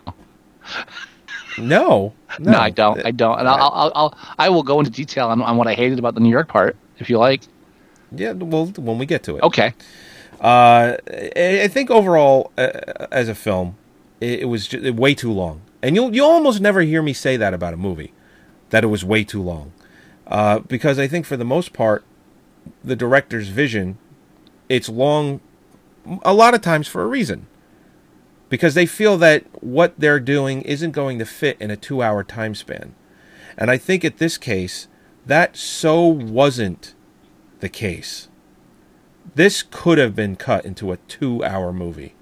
Two and a half at best. But no, it had to be three hours and seven minutes. It had to be Peter Jackson in epic mode. There's actually a longer cut, which is what that 200 minute cut is, uh, which they cut down to three hours and seven minutes. You know, it just. When's it going to end? So you know The Hobbit Part 1 and 2, they're both going to be three hour films. And you also know that when they do the extended cuts like they did with The Lord of the Rings, both films are probably going to be roughly about three and a half to four hours each. Ah. That's just a guarantee. Yeah. Because Peter Jackson cannot get out of epic mode. He just can't. When he did The Lovely Bones and it bombed, that was a two hour movie, two hour, 15 minute film. When it bombed, everyone was saying, well, maybe, or at least I was saying, maybe he'll get out of epic mode. Maybe he will do that zombie film. Maybe he will not have to think a movie needs to be three to three and a half hours. Mhm. And what ended up happening was uh, Guillermo del Toro backed out of The Hobbit because of all the MGM problems. And then Peter Jackson took the reins and is now back in epic mode. And when both of these films, 48 frames per second or not, make 300 million each time, expect more epic mode movies from Peter Jackson. Yeah. It's just inevitable. Well, no. What what sucks about that? Am, am I cutting you off on this? No, no, What sucks about that is that if it wasn't for Godzilla, we wouldn't have gotten the epic King Kong This is true. because because uh, King Kong was in pre-production, then Godzilla came out, and instead of saying, "Oh, gee, it bombed because it was a shitty movie," Hollywood Right. said, "No, no, they just don't want to see big monsters. Let's cancel the King Kong film." Again, you know, which is why I defend Tom Cruise every time they blame him for the films that didn't do well. It had nothing to do with him. I don't buy that 100%. but- but I, you're I mean, now, okay. now, I think now, the Tom Cruise argument doesn't work. I think Because now he's in when good he films. Would, well, no. Well, here. No, no, Just, get off topic just for a hair. Gonna When Tom. Cruise was back jumping on couches in 2005, Oh, been through this. or whatever it was, I think it was 2005 when War of the Worlds came out. I would draw the stage. That affected War of the Worlds. it did not. Don't tell me it didn't. It did not. If Tom Cruise wasn't jumping on couches and Tom Cruise was just being no- normal Tom Cruise, where he didn't make a fool of himself, he didn't dr- uh, draw, draw attention to himself, I can guarantee you War of the Worlds would have done better. No, because no one wanted. Yes. You there? No. no, no one wanted. To War of the Worlds War- made 70 million its opening weekend. That's a great opening weekend. Yeah. I'm thinking it would have did 90, No. maybe 100 if he's not jumping on couches because saying, "Oh, War- I love this woman." No, because it's War of the Worlds. Scientology is great. No, because it's War of the Worlds. Everybody knows War of the Worlds story, and it's just another big. Again, it's just another bigger, Yeah, better version of the I, thing. I, I don't. And I don't buy it. You're wrong. It's okay. I think no. It, I. but- it's it's okay to accept when you're wrong, and I'm not. you you really are. But I'm really not. But the, the, the point is, they blame Godzilla uh, bombing on it not being a shitty film, but instead on it being a, a big monster movie. Do you agree that, that I agree wrong? with. I agree with that. All right, thank you. I'm right on both, but I'll take that one. You're not right on both. I'll give you Godzilla really though. am. And uh, You're so, really so they canceled not. King Kong. Now his screenplay at that point was Mhm. about archaeologists. Jackson's. Yeah, Ja Jackson's screenplay back when they canceled it back in the Godzilla era uh, was it 89, 90, I mean 90 uh, something.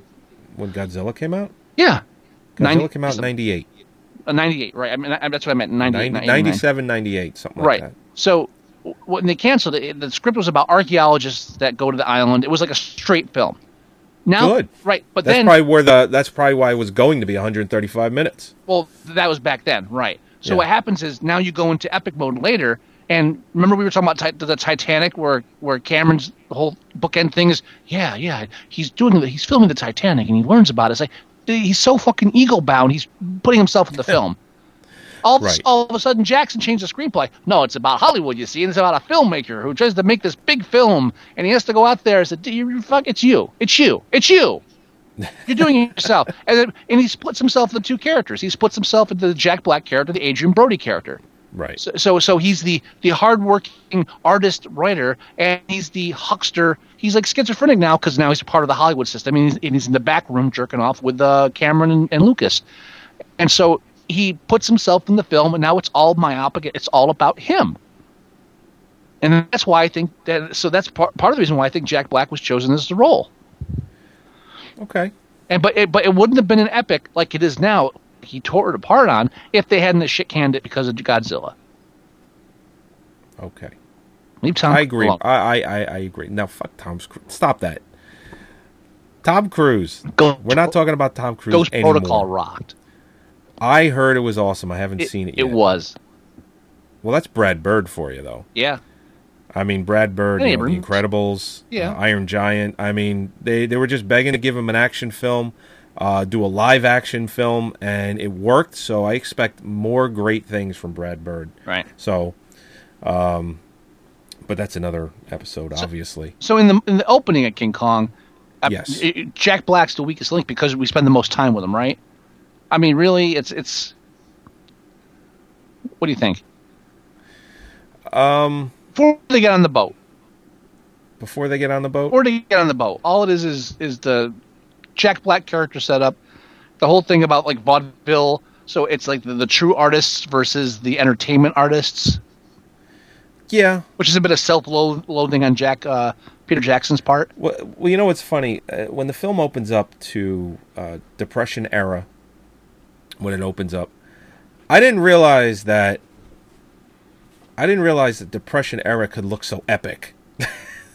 that opening shot, even though it's during the Depression, everyone's you know looking for their next meal. They don't have work, but it just had this epic, this broad, you know, like epic look to it. It's just mm-hmm. it didn't work. Yeah, it wasn't. And I, I mean, just that's just the opening of the film. If you don't know that the rest of the film isn't going to work either after seeing the opening of the film, you're just tricking yourself. Yeah. You could just tell it's it's sets, people in costumes. It just I've seen more realistic Depression era looking films. Yeah, it was a. I really have. Oh, we can't make it dirty. People want to see a good movie. Well, you know, there there's a film that uh, Russell Crowe did. Um, it was called. Uh, it was a boxing film. Yeah, I know. I know what you're talking about. And um, oh, Cinderella Man. Cinderella Man. Thank you. I don't. I don't know. I'm off tonight. Uh, that took place during the depression. During the depression, and that looked like it was during the depression. Wasn't an epic. Everything looked appropriate. It wasn't an epic. Um, It wasn't. See, the part when I knew we were in trouble is when the Right. the the, the, uh, the young wannabe actress is talking to the old vaudevillian guy, and all of Oh, a s yeah. all of a sudden, like they snap into like uh like all of a sudden they're in Mordor or they're like or in the, or what, what's the elf elf place in the films? Oh, that's Rivendell? Uh, Rivendell. All of a sudden they're in Rivendell. It's like it was twenty years ago.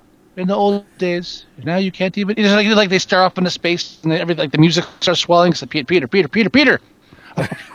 we don't need a soliloquy here. We're opening the film. Let's just come on. Show a guy juggling. She walks out. There's a close sign on the door. Next scene. What the? What the fuck is this? I you could read you, you could that whole Uh. opening you can rewrite too. You know, again, vaudeville theater, big close sign on it. She walks out crying. She walks into a cafe. She can't pay for her drink. Uh, the, you know, Jack Black's sits down. I'll buy that for you. You know, you got a picture.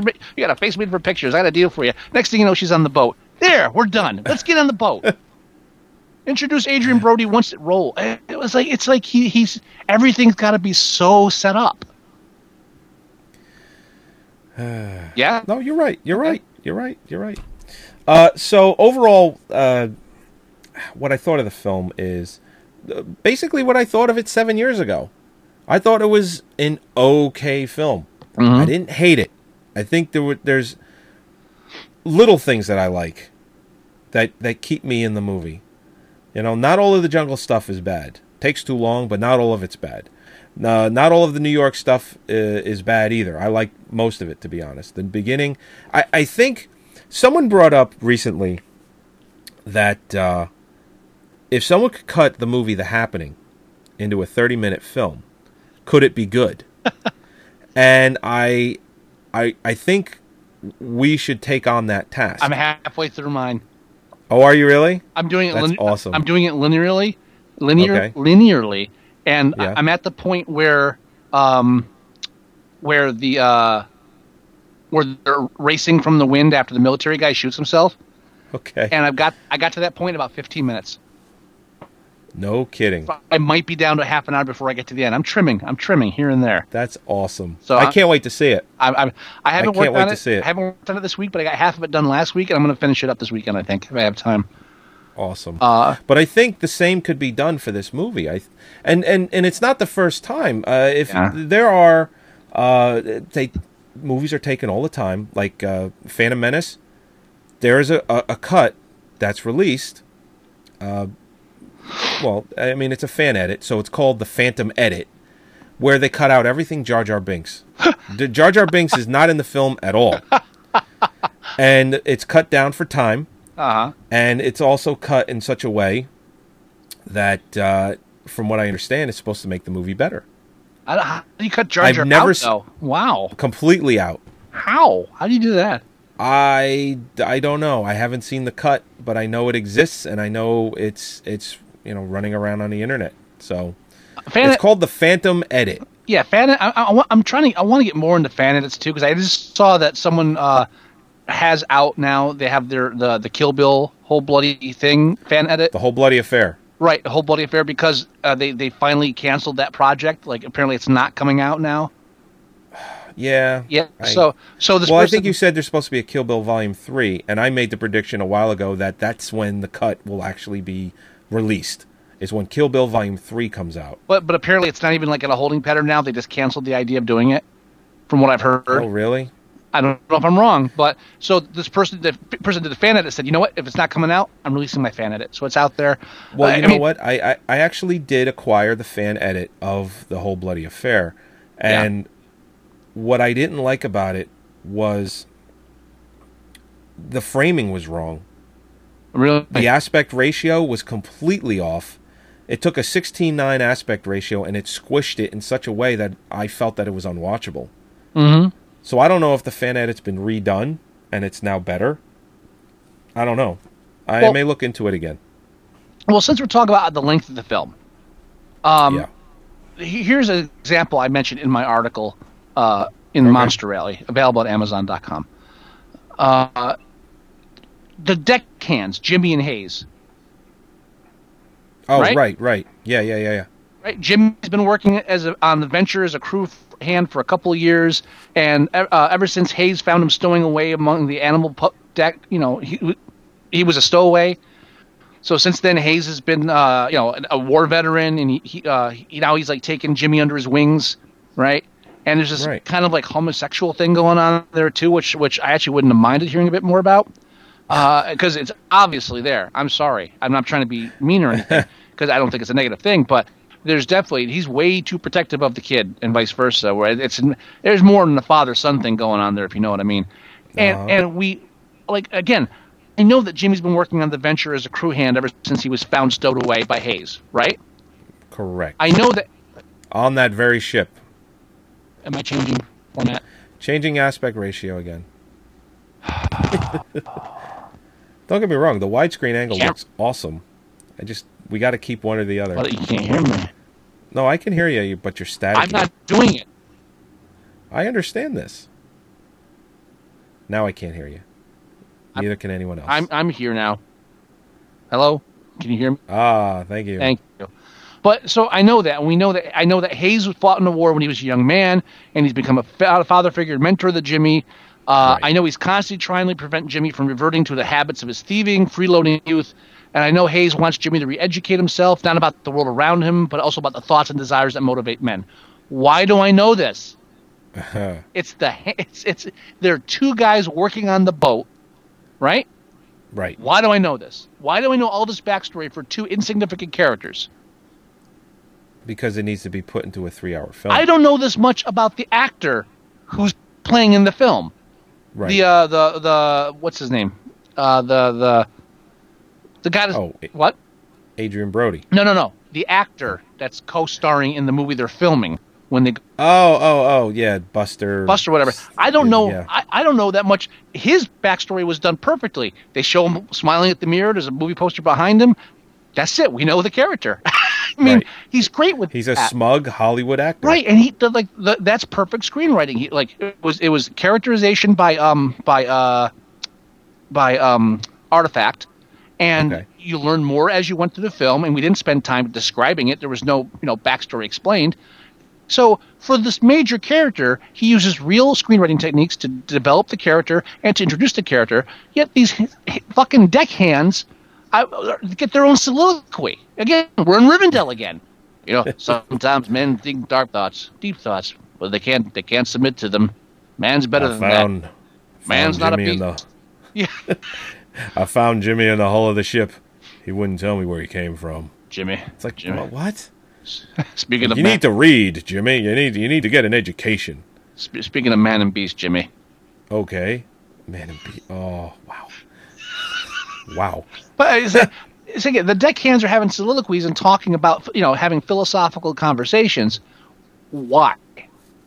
Because we're in epic mode again. He's got to have a cast of thousands. He's got to have like all these. He's got to have four storylines going on simultaneously. He can't just Right. devote himself to one because he's in epic mode.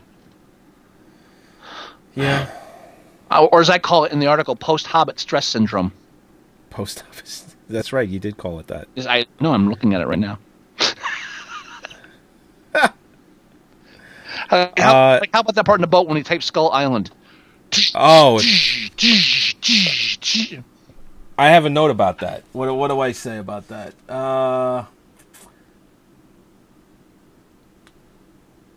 oh yeah, here we go. Uh, when you uh, when a movie that should be two hours actually is three hours, you need filler, aka too much dialogue, uh, and slow mo typing scenes.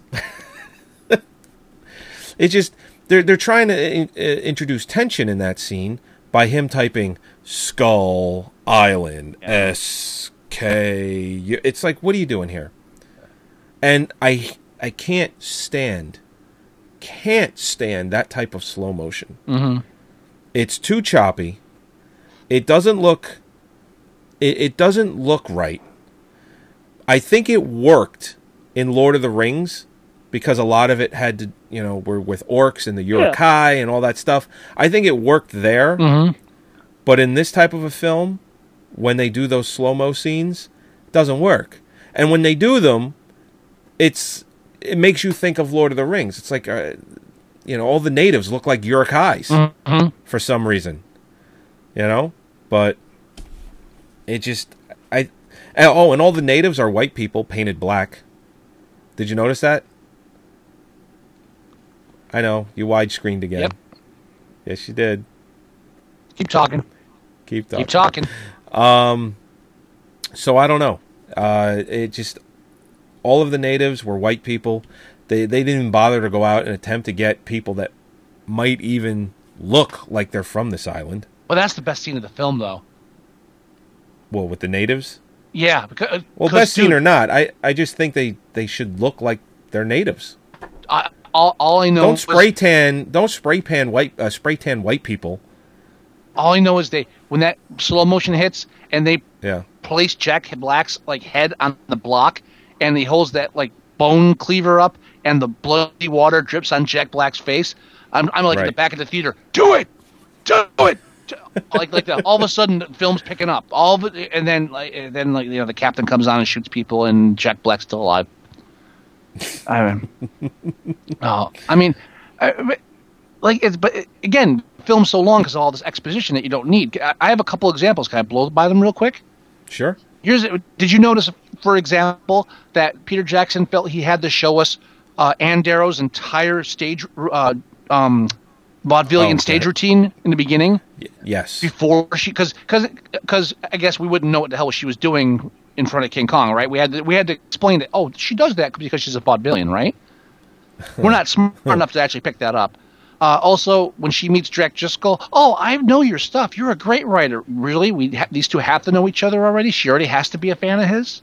Right. You know, uh, the captain takes the time to explain that I, I I make a living capturing live animals, right? And then and then they have to go to the stack of chloroform bottles in the basement. Right. Like- it's they're all piled up. He- it's like obviously can- he uses this. Can we just later say, yeah, I collect live animals. Yeah, I've got chloroform. Come on, right? uh, uh, what, what, what, what do I want to have here? Uh, Oh yeah, like all the deckhands, everybody's heard of Skull Island. So you have all these legends. I hear it's a big thing, and oh, that's a story. And then of course there's even like a gorilla face on the map. It's, it's, it's just just fucking get there, you know? Right. They could have got to Skull Island in an hour, or uh, the first act should have been maybe a little backstory. Second act, they're on Skull Island. Third act, New York City. Oh. Two hour movie. Yeah. Easy. Yeah, Easy. easy. But it wasn't easy. And, and then of course the whole middle act is is the uh, rescue mission got horribly wrong. Right. We have to save the woman. Again, the woman gets people killed. Dumb blonde gets lost. Let's go save her. All right. 20 deaths later. Right. We no, right. her. How many men died so this one woman like could like make it back to Hollywood or New York City, whatever. Right, right. How, really? How many how many men died for that? Was it worth it? And certainly Could not. Could it could have just been oh well, there's one less vaudevillian in the world, everybody back on the boat. And considering that he found her out of nowhere, Yeah, right. she, you know, just like nobody, everyone that she knows was leaving, Ah. especially the old dude. If she went missing, it probably wouldn't have mattered. You know, we'll, we'll write her disappearance. Somebody wanted to get their dick wet. Well, I, well, yeah, the writer. Yeah. So, Yeah. I mean, come on. And sorry to sorry to sound so crass, but it's the truth. Yeah, that, that was very crass. Thank you. Well, hey. Yeah. And of course, the show needs a little crass sometimes. yeah, I guess it does. Oh, this is the scene with the centipede where she purposely opens her mouth. Yeah. Th- That's happening right now. It's it's just just it's coming, but it's like, why'd you open your mouth at all? Uh, Like really? And it looks so bad too. It's another Is bad green screen. Is this before or after Agent Brody finds more jewelry? Uh, this is uh, after. I mean, how and how how bad screenwriting is that? Uh, is she disappears off the boat. He sees the muddy footprint. Like there's muddy footprints, right? But he, he has to he has to find like the, the bracelet made out of animal bones. Like, wait, maybe it was the savages that took her. Really? wow. Maybe, maybe you figure that out by the like the guy in the app that has like an arrow stuck out of his head. It's like, well, we didn't bring any we didn't bring any spears made out of uh, bone. Oh, and then later on when he's tracking her, he finds like her her bracelet. It's like uh, her bracelet. She must be nearby. You, you, you had to use the same gimmick twice. Yeah. Well, again, it's Ah. bad screenwriting. Oh, All right, here's some numbers for you. what numbers? King Kong took 9.7 million in its opening Wednesday. It opened with 50.1 million. Okay. Yeah. Uh, it goes on to say, however, King Kong was able to hold its audience in its uh, subsequent holiday weeks, ending up becoming a domestic hit, grossing 218 million, even though it cost 200. Mhm. Um, King Kong fared much better in the in the international market, grossing 332 million, uh, totaling 550 million worldwide. Now this is this is why Peter Jackson still gets to make movies. This part. Other factors also affect the film's profit- profitability besides box office sales, such as DVD. This is something that I always mention. It sold over a hundred million dollars in DVDs alone.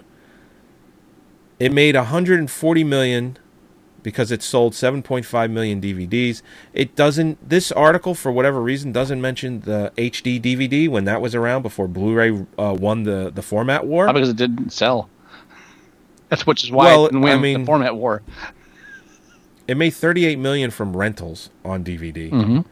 So the film has made over 700 million dollars just on box office and DVD rental and sales. That doesn't count uh, the money that they made for cable. It doesn't count uh, any of that stuff. So it's just very profitable. Peter Jackson gets to make more movies in 48 frames per second. That's just the way it is. Yeah. Eighty-four percent fresh rating on uh, Rotten Tomatoes. Fuck them. They're all wrong. They're wrong.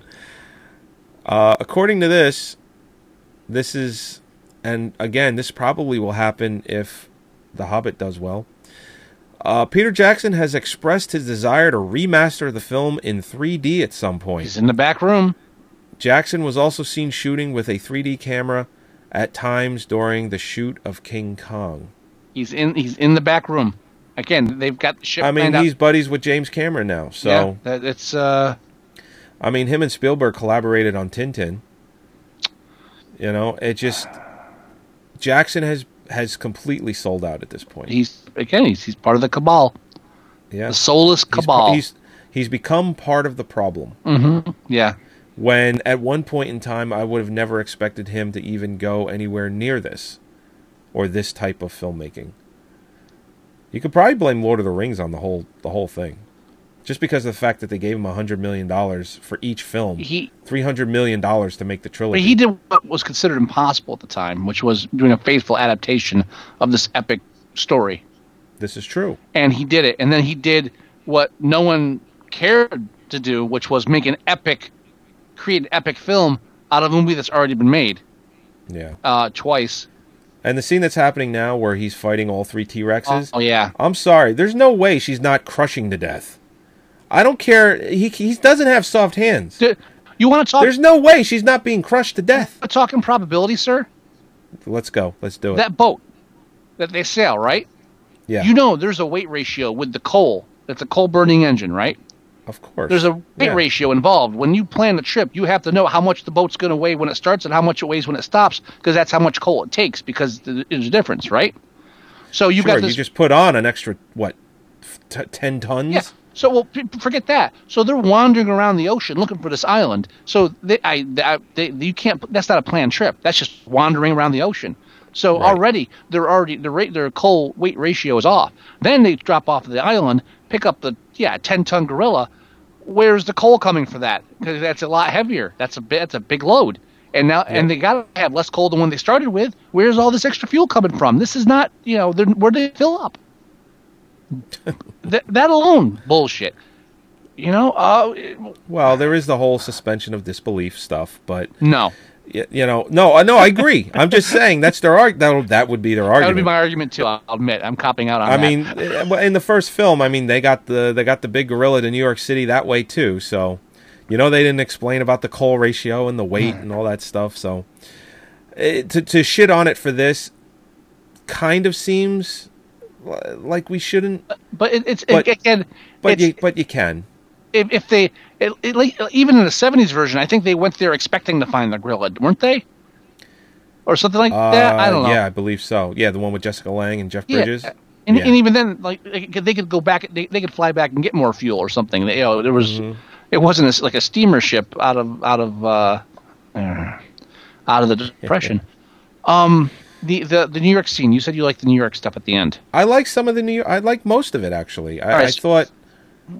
So you I, like I the car thought him chase? is. The car chase was okay. So- I, I thought it was unnecessary. I like him escaping the theater. Hold on, You know what? Godzilla, Yeah. in which they have a whole car chase with Godzilla, right? Right. Gets King Kong shit canned. So then later on, Peter Jackson finally gets to do King Kong. What does he do? He rips off the car chase scene from Godzilla, but making it with King Kong. Same city, Yeah. still true. a taxi cab. still a taxi cab. still driving between the monster's legs. yeah. Wow. wow. Then, in the middle of this huge, f- uh, huge debacle, we take a break to go ice skating in Central Park. Yeah. That. Oh. Yeah, I didn't like. I didn't like that Oh, at all. let's let's have. A, I mean, it's it's like they're on lovers lane. Yeah. Uh, it's just he's a giant monkey. Come on. That that's also a big thing too, because uh, throughout the years they've they've created this whole sexual tension between the gorilla and the woman, which is absurd. Absurd. And that's not in the original King Kong. There's none of that in the original King. Kong. No, of course not. He's just going after something he wants. Yeah. And she's scared to shit. Right, she's like a trinket. There's no there's no love affair here. He's like he's skating with her in Central Park. And uh, at the end, And and again, you want to talk about disbelief? Shouldn't I mean, how much weight can that ice hold? I, I mean, there you go. It probably shouldn't have, have held him up at all. No. The second he stepped on it, it probably should have cracked. those streets should have cracked. That streets aren't made to handle that kind of weight back then. Back then, true. Going through the concrete into the uh the the what do you call it? The um Well, they did the skyscrapers. Come on. infra- in- Come- Let, let's be realistic. He doesn't weigh more than a skyscraper. infrastructure. But no, but those have a foundation. He's walking. He's running on the street. The street's not built to hold skyscrapers. Built to hold cars. And then there's like pipes and shit underneath the street, and subways underneath the street. I don't. I don't know about the argument of that. I. I don't know. It, it's. I don't. I don't. I don't me know. on that. Come on, grow. And again, to shit on that, I mean, the first film had the, the same big giant monkey, you know, running around. So it's not like he's a he, he was any bigger. And, and I tell you right now, my my, my uh, taking out the trash in this film. How you know how I would I would just uh, this film would be worth it for me Yeah. if after I'll sit through the whole film, but at the end when they're trying to shoot down the monkey that's terrorizing Right. the city, and when she stands up and like waves at the planes that's not to shoot, They shoot her. that first one should just cut her right in half. Cut her right- right up the line. oh, what what are you doing? And and, and they they listen to her. What? What? what? Uh, I guess my taking out the trash. Yes. It's not as. Uh, I, I I just think a, a shorter cut. Not that I would change anything. A much shorter like, cut. The, like the ending, I think the ending should. I, I think it shouldn't have as much of a love story aspect. I think it should should go back to like what we were just talking about. Should go back to just the aggressive gorilla going after what he wants. Uh, I, I think it should go back to that type of storyline. I think it also uh, should they should get to the jungle much faster. Mhm. They can keep most of the stuff in the jungle. I think some of it worked. Sure. Uh, but you know, overall, just a shorter film. Uh, no love story involved, and uh, you know, get rid of the get rid of the pond scene of them ice skating in Central Park. Even get rid of the whole Hollywood thing. Get rid get rid of the filmmaker. Get rid of that too. Get rid of Go back to your original cut of the architects, architects, the uh, the arche- ar- ar- archaeologists. We're in search of new new, new buildings. Archaeologists. It could be map makers. Who gives a shit? It could just be like Doesn't it could be like matter. a cruise ship that goes like runs aground, like like a whole Bermuda Triangle thing. Who cares? It could have been a lost island for all I care. So is that your whole uh, taking out the Well, trash? that was just the one thing. Yeah, I mean, really, I agree with you. It should have been much shorter, but this, but it's really it, should, it had to be a different film entirely because Jack Black's to- totally uh, miscast. Um, I used to, I used I used to think Adrien Brody was miscast until I saw Predators. Now he seems okay in that role. I'm gonna get us off this Um, planet. Are we are we done with the movie? Is there any other notes you wanted to add? I mean, the only thing I have, I got 14 pages of my article. I could I could just like pick random parts out if you wanted me to. The only thing that I have is a fun little fact that I've actually known about for a little while. Uh huh. But I'd like to bring it up on the show here. Back in 2005, when King Kong was being released, they were also at the same time making a King Kong video game that came out for the Xbox 360. Yes, that was like part of the launch, wasn't it? Yes, it was. It was a launch game. Right. Um, if everybody wants to know the entire reason why the Xbox has been hacked and can play burn games, and you can play games off your hard drive now, and you? you? can do all kinds of uh, operating systems for it and all that shit. can? It's be it's because yes, it's Oh. it's well known within the hacker That's community. good to know. It is good to know. The the entire reason why it's possible at all is because of King Kong. Do tell. Bec- all right. Back in 2005 when they were pushing Xbox 360, the movie came out in December. The Xbox 360 also came out in December.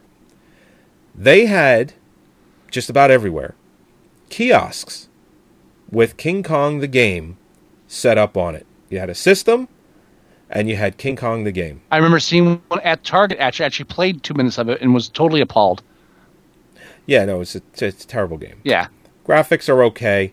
Didn't really show off what the 360 could do, but that's a different point altogether. Apparently, in all of these kiosks with King Kong, King Kong had completely no security on the game at all. So all one had to do, a hacker had to do, was get a copy of this King Kong game that they had in the kiosks, find where the unsigned code was, and then completely attack the 360 and figure out a way for it to read burn games. And only because of the kiosk King Kong game was that possible.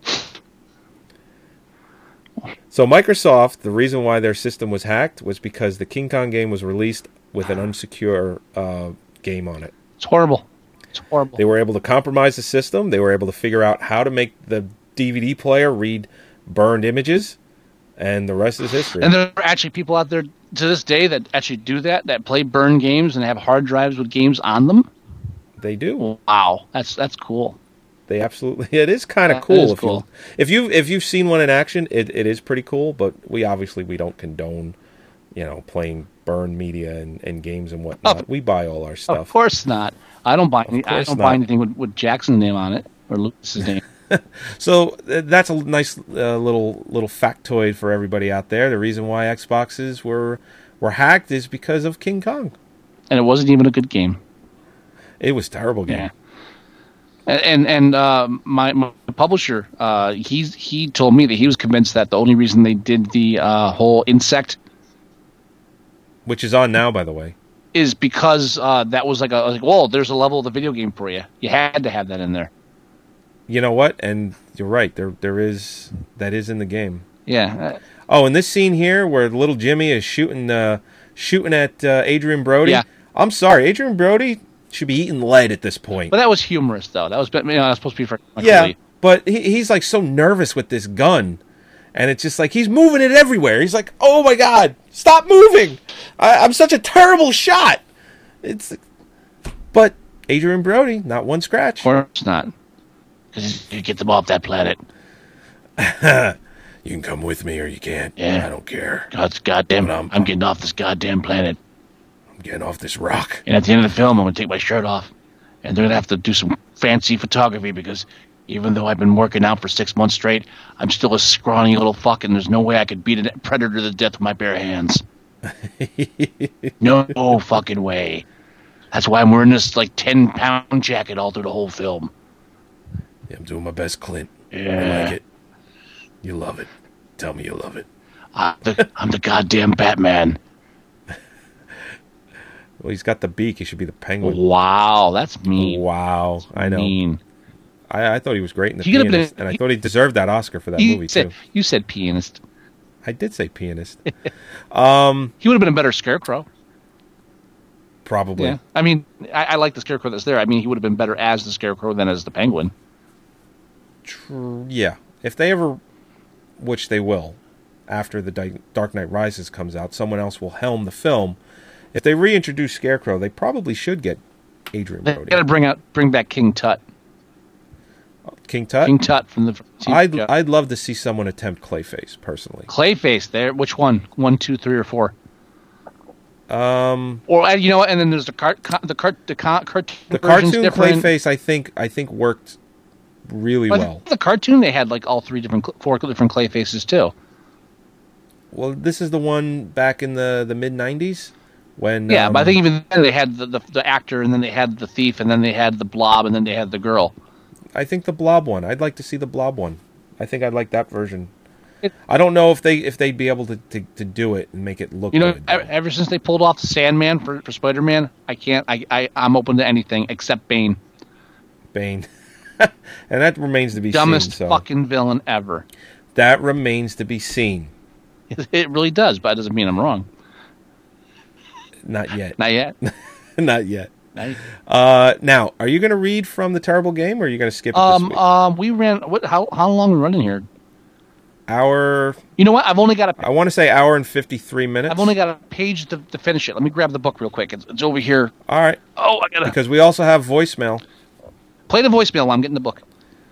Play it while I. Yeah, Okay. play the voicemail. All right. All right. Here we go. Hey, my name's Matt Farley. Made a movie called Freaky Farley. You can rent it on Netflix uh, through the the disc. It's not available for streaming, but uh, we'd be honored if you ever featured our film on your podcast. Thank you.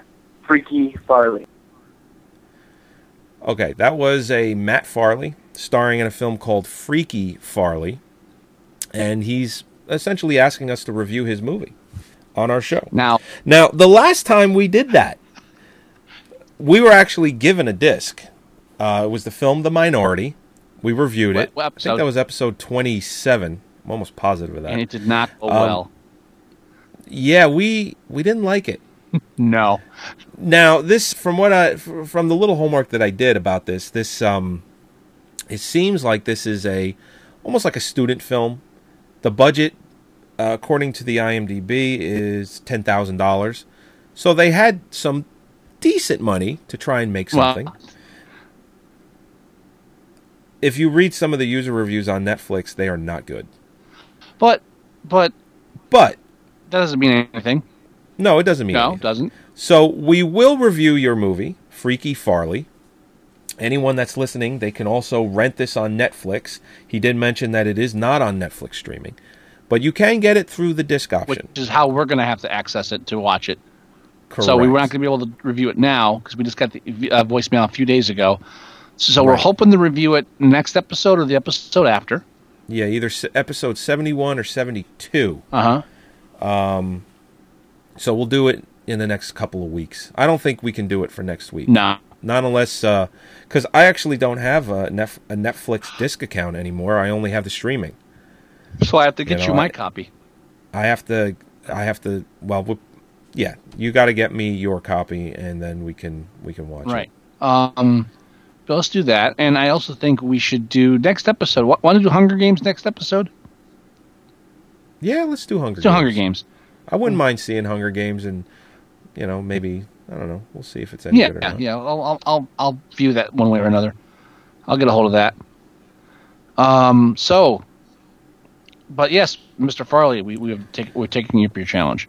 Uh, Yes, now, we however, we will review your movie. Now, I would like a, I, I would like a delay of a week or two as well because I'm I'm hoping that Matt has asked us to review the film because he listens to the show, and not just be now the film's old, right? 2007. Right. So it's it's going on five so I'm years. assuming this isn't a uh, like like a sudden like advertising junket where they're just emailing a bunch of places getting the re- reviews. Especially since he called us personally, I'm hoping that Matt's a listener of the show in one way or another. So if that's the case, or or to somebody who knows is, so if they're listening and they hear us and we're saying yes we are, we want you to call in when we when we interview the when we yeah we would love that. we would love to have you on as an interviewee while we review the movie.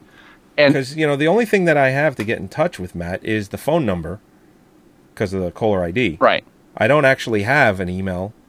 I don't have a, a Facebook.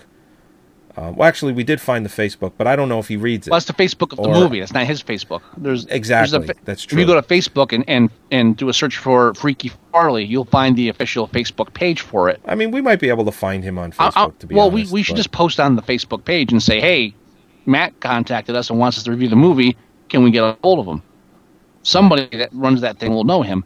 Uh, but Matt, if you're listening, we want you to come on the show and so we can interview you while we talk about the film. And and I promise we're we're, we're not you know we're not shock jocks. and We're not just gonna you know try try Yeah, try to embarrass you or anger or anything. If if we don't like the film, we'll be kind and we'll be uh, fair. And if you have, uh, you know, a, a webcam of any kind, and you want to get in on a, a, a Skype video like what what we do here with uh, Movie Sucktastic, I will put you on the screen while your film is playing in the background, if that's something that you would like yeah, to do we'll, as we'll well. figure it out. So I'll I'll set that one out. I'll just put my picture up on the screen and I'll, I'll just do audio. Well, I can make the screen large enough that everybody fits. Uh, or you can do that way too. I'm just trying not to hog Matt's, uh, you know, screen time. But but yeah, we're interested in having you come on if if we're going to review the movie. Yeah, please, definitely. So so contact us, call us back, whatever, email us. I'll I'll post on the Facebook page too, see if we can get a hold of you. Yeah, and you can get our email from our website too. So it's uh, the movie guys at moviesucktastic.com. Yes, it is. All right, you want to read from the terrible game? Yes, I would like to read from Terrible Game.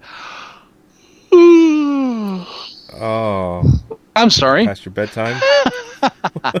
Um, I, this is this is going to mark the end of chapter one. Ah. Um, yes. you just tell me when you're ready. That's going to be one page, so it's not going to be that long. Um, it's probably if you haven't listened last week, it's not going to make much sense because we're just wrapping up the chapter. Go ahead, sir. Go ahead. You're go. You're good. You're good. And this is the terrible game by Dan By Dan Tyler by Dan Moore. Tyler Moore. Thank you, sir. Which was adapted into the film Jim Cotta.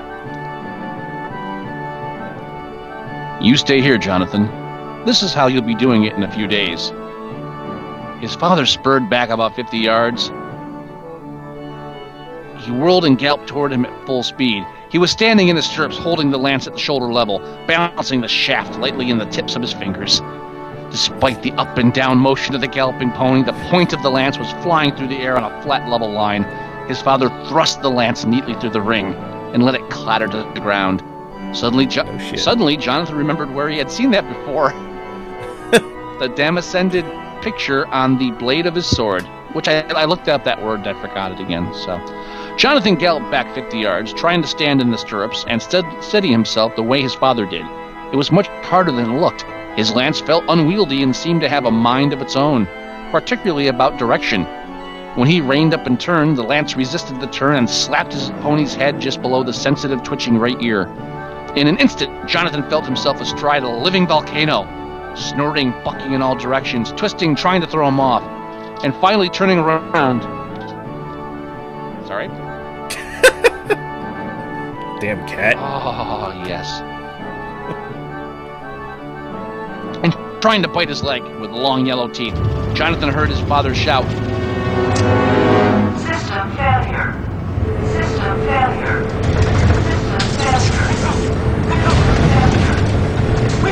All right, and we're back after some technical difficulties. My uh, That weren't that weren't because of me for yeah, a change. my my supercomputer, my my super gaming amazing supercomputer decided to shit on my face and shut itself off and freeze. Freeze first, then shut itself off.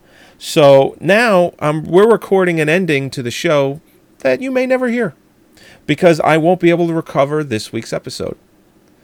So instead of us going about our own business on our Saturday nights and maybe even hanging out with someone, it's probably for nothing. I'm so angry right now. Huh. Just so angry. This will cheer you up. What's that? I found a Netflix streaming film we have to watch Oh yeah, what's that? called Rare Exports: A Christmas Tale. Oh god. In the frozen beauty of Finland, local reindeer herders race against the clock to capture an ancient evil, Santa Claus. a single dad and his son are caught up in the chaos as scientists dig for artifacts. What they find endangers the entire village. And it's called Rare Exports: A Christmas Tale. A Christmas Tale. I will write that down. Yes. If if we don't do Hunger Games. If we did, yeah. Motherfucking. You okay, Joey? I'm okay. Sorry, sorry, sorry, folks. We ended up getting cut short on the dangerous game. Uh, the terrible game, not the dangerous game. That's right. All right, Netflix streaming. Poor, poor, poor Joey. Because now I got to figure out what the fuck my computer's doing and why. Right. Because this could happen at any point when we're recording an episode. So you've been listening to movie. you've been listening to movie Sucktastic. You can follow us on iTunes. Yeah, I don't even have our music queued up. You, you can follow. You can follow us on uh, Zune. You can follow us on Podcast Pickle, Podcast Pup. Uh, you can go to moviesucktastic.com for all your movie sucktastic needs. You can find the movie sucktastic, movie sucktastic community on lunch.com. That's right. You can uh, Leave go us to S- voicemail at 908 514 4470. that number again is 908 514 4470. Your name is Matt Farley. You can call back and tell us where we can contact you so we can interview you on the show when we, when we review the, your film. That's right. Uh, you can also go to Amazon.com and purchase Monster Rally by S. Michael, uh, edited by S. Michael Wilson. Uh, either the Kindle version or the book version. You can also buy my book, performed by Lugosi. Uh, if you're feeling, if you're a horror fan, you can pick up Butcher Knives and Body Counts, which I have an article in there uh, on um, the film Silent Night, Deadly Night. Right. And if you want to read some of my fiction, my humor, you can pick up Uncle John's Flush Fiction, which just which just came out, and that's featuring one of my short story called The Other Foot. Cool. Any Anything else? wisdom? No, that's it. My wisdom? Yeah. Don't build a fucking supercomputer unless you know it's fucking super. I, I didn't want to say anything because I'd, I'd like, 24 gig. of gaming RAM. 24 of DDR3 1600 megahertz RAM. And and what and what good did that do you? Nothing. Didn't do a god. And matter of fact, not only did it do that, but my BIOS completely reset. Every setting I have for the memory, the hard drives, everything gone. it's not hard to put it back in, but come on. Obviously, And- something happened, like major, that it reset my fucking BIOS. Tune in next week when we do the show over uh, our telephones. Yeah, we're gonna use two tin cans and a fucking string. That's It'll crash. that- yes, it'll. It's fucking. yeah. Happy trails. Yeah. to Anyway, you. we might see you next week. Do we have the music? We got the music.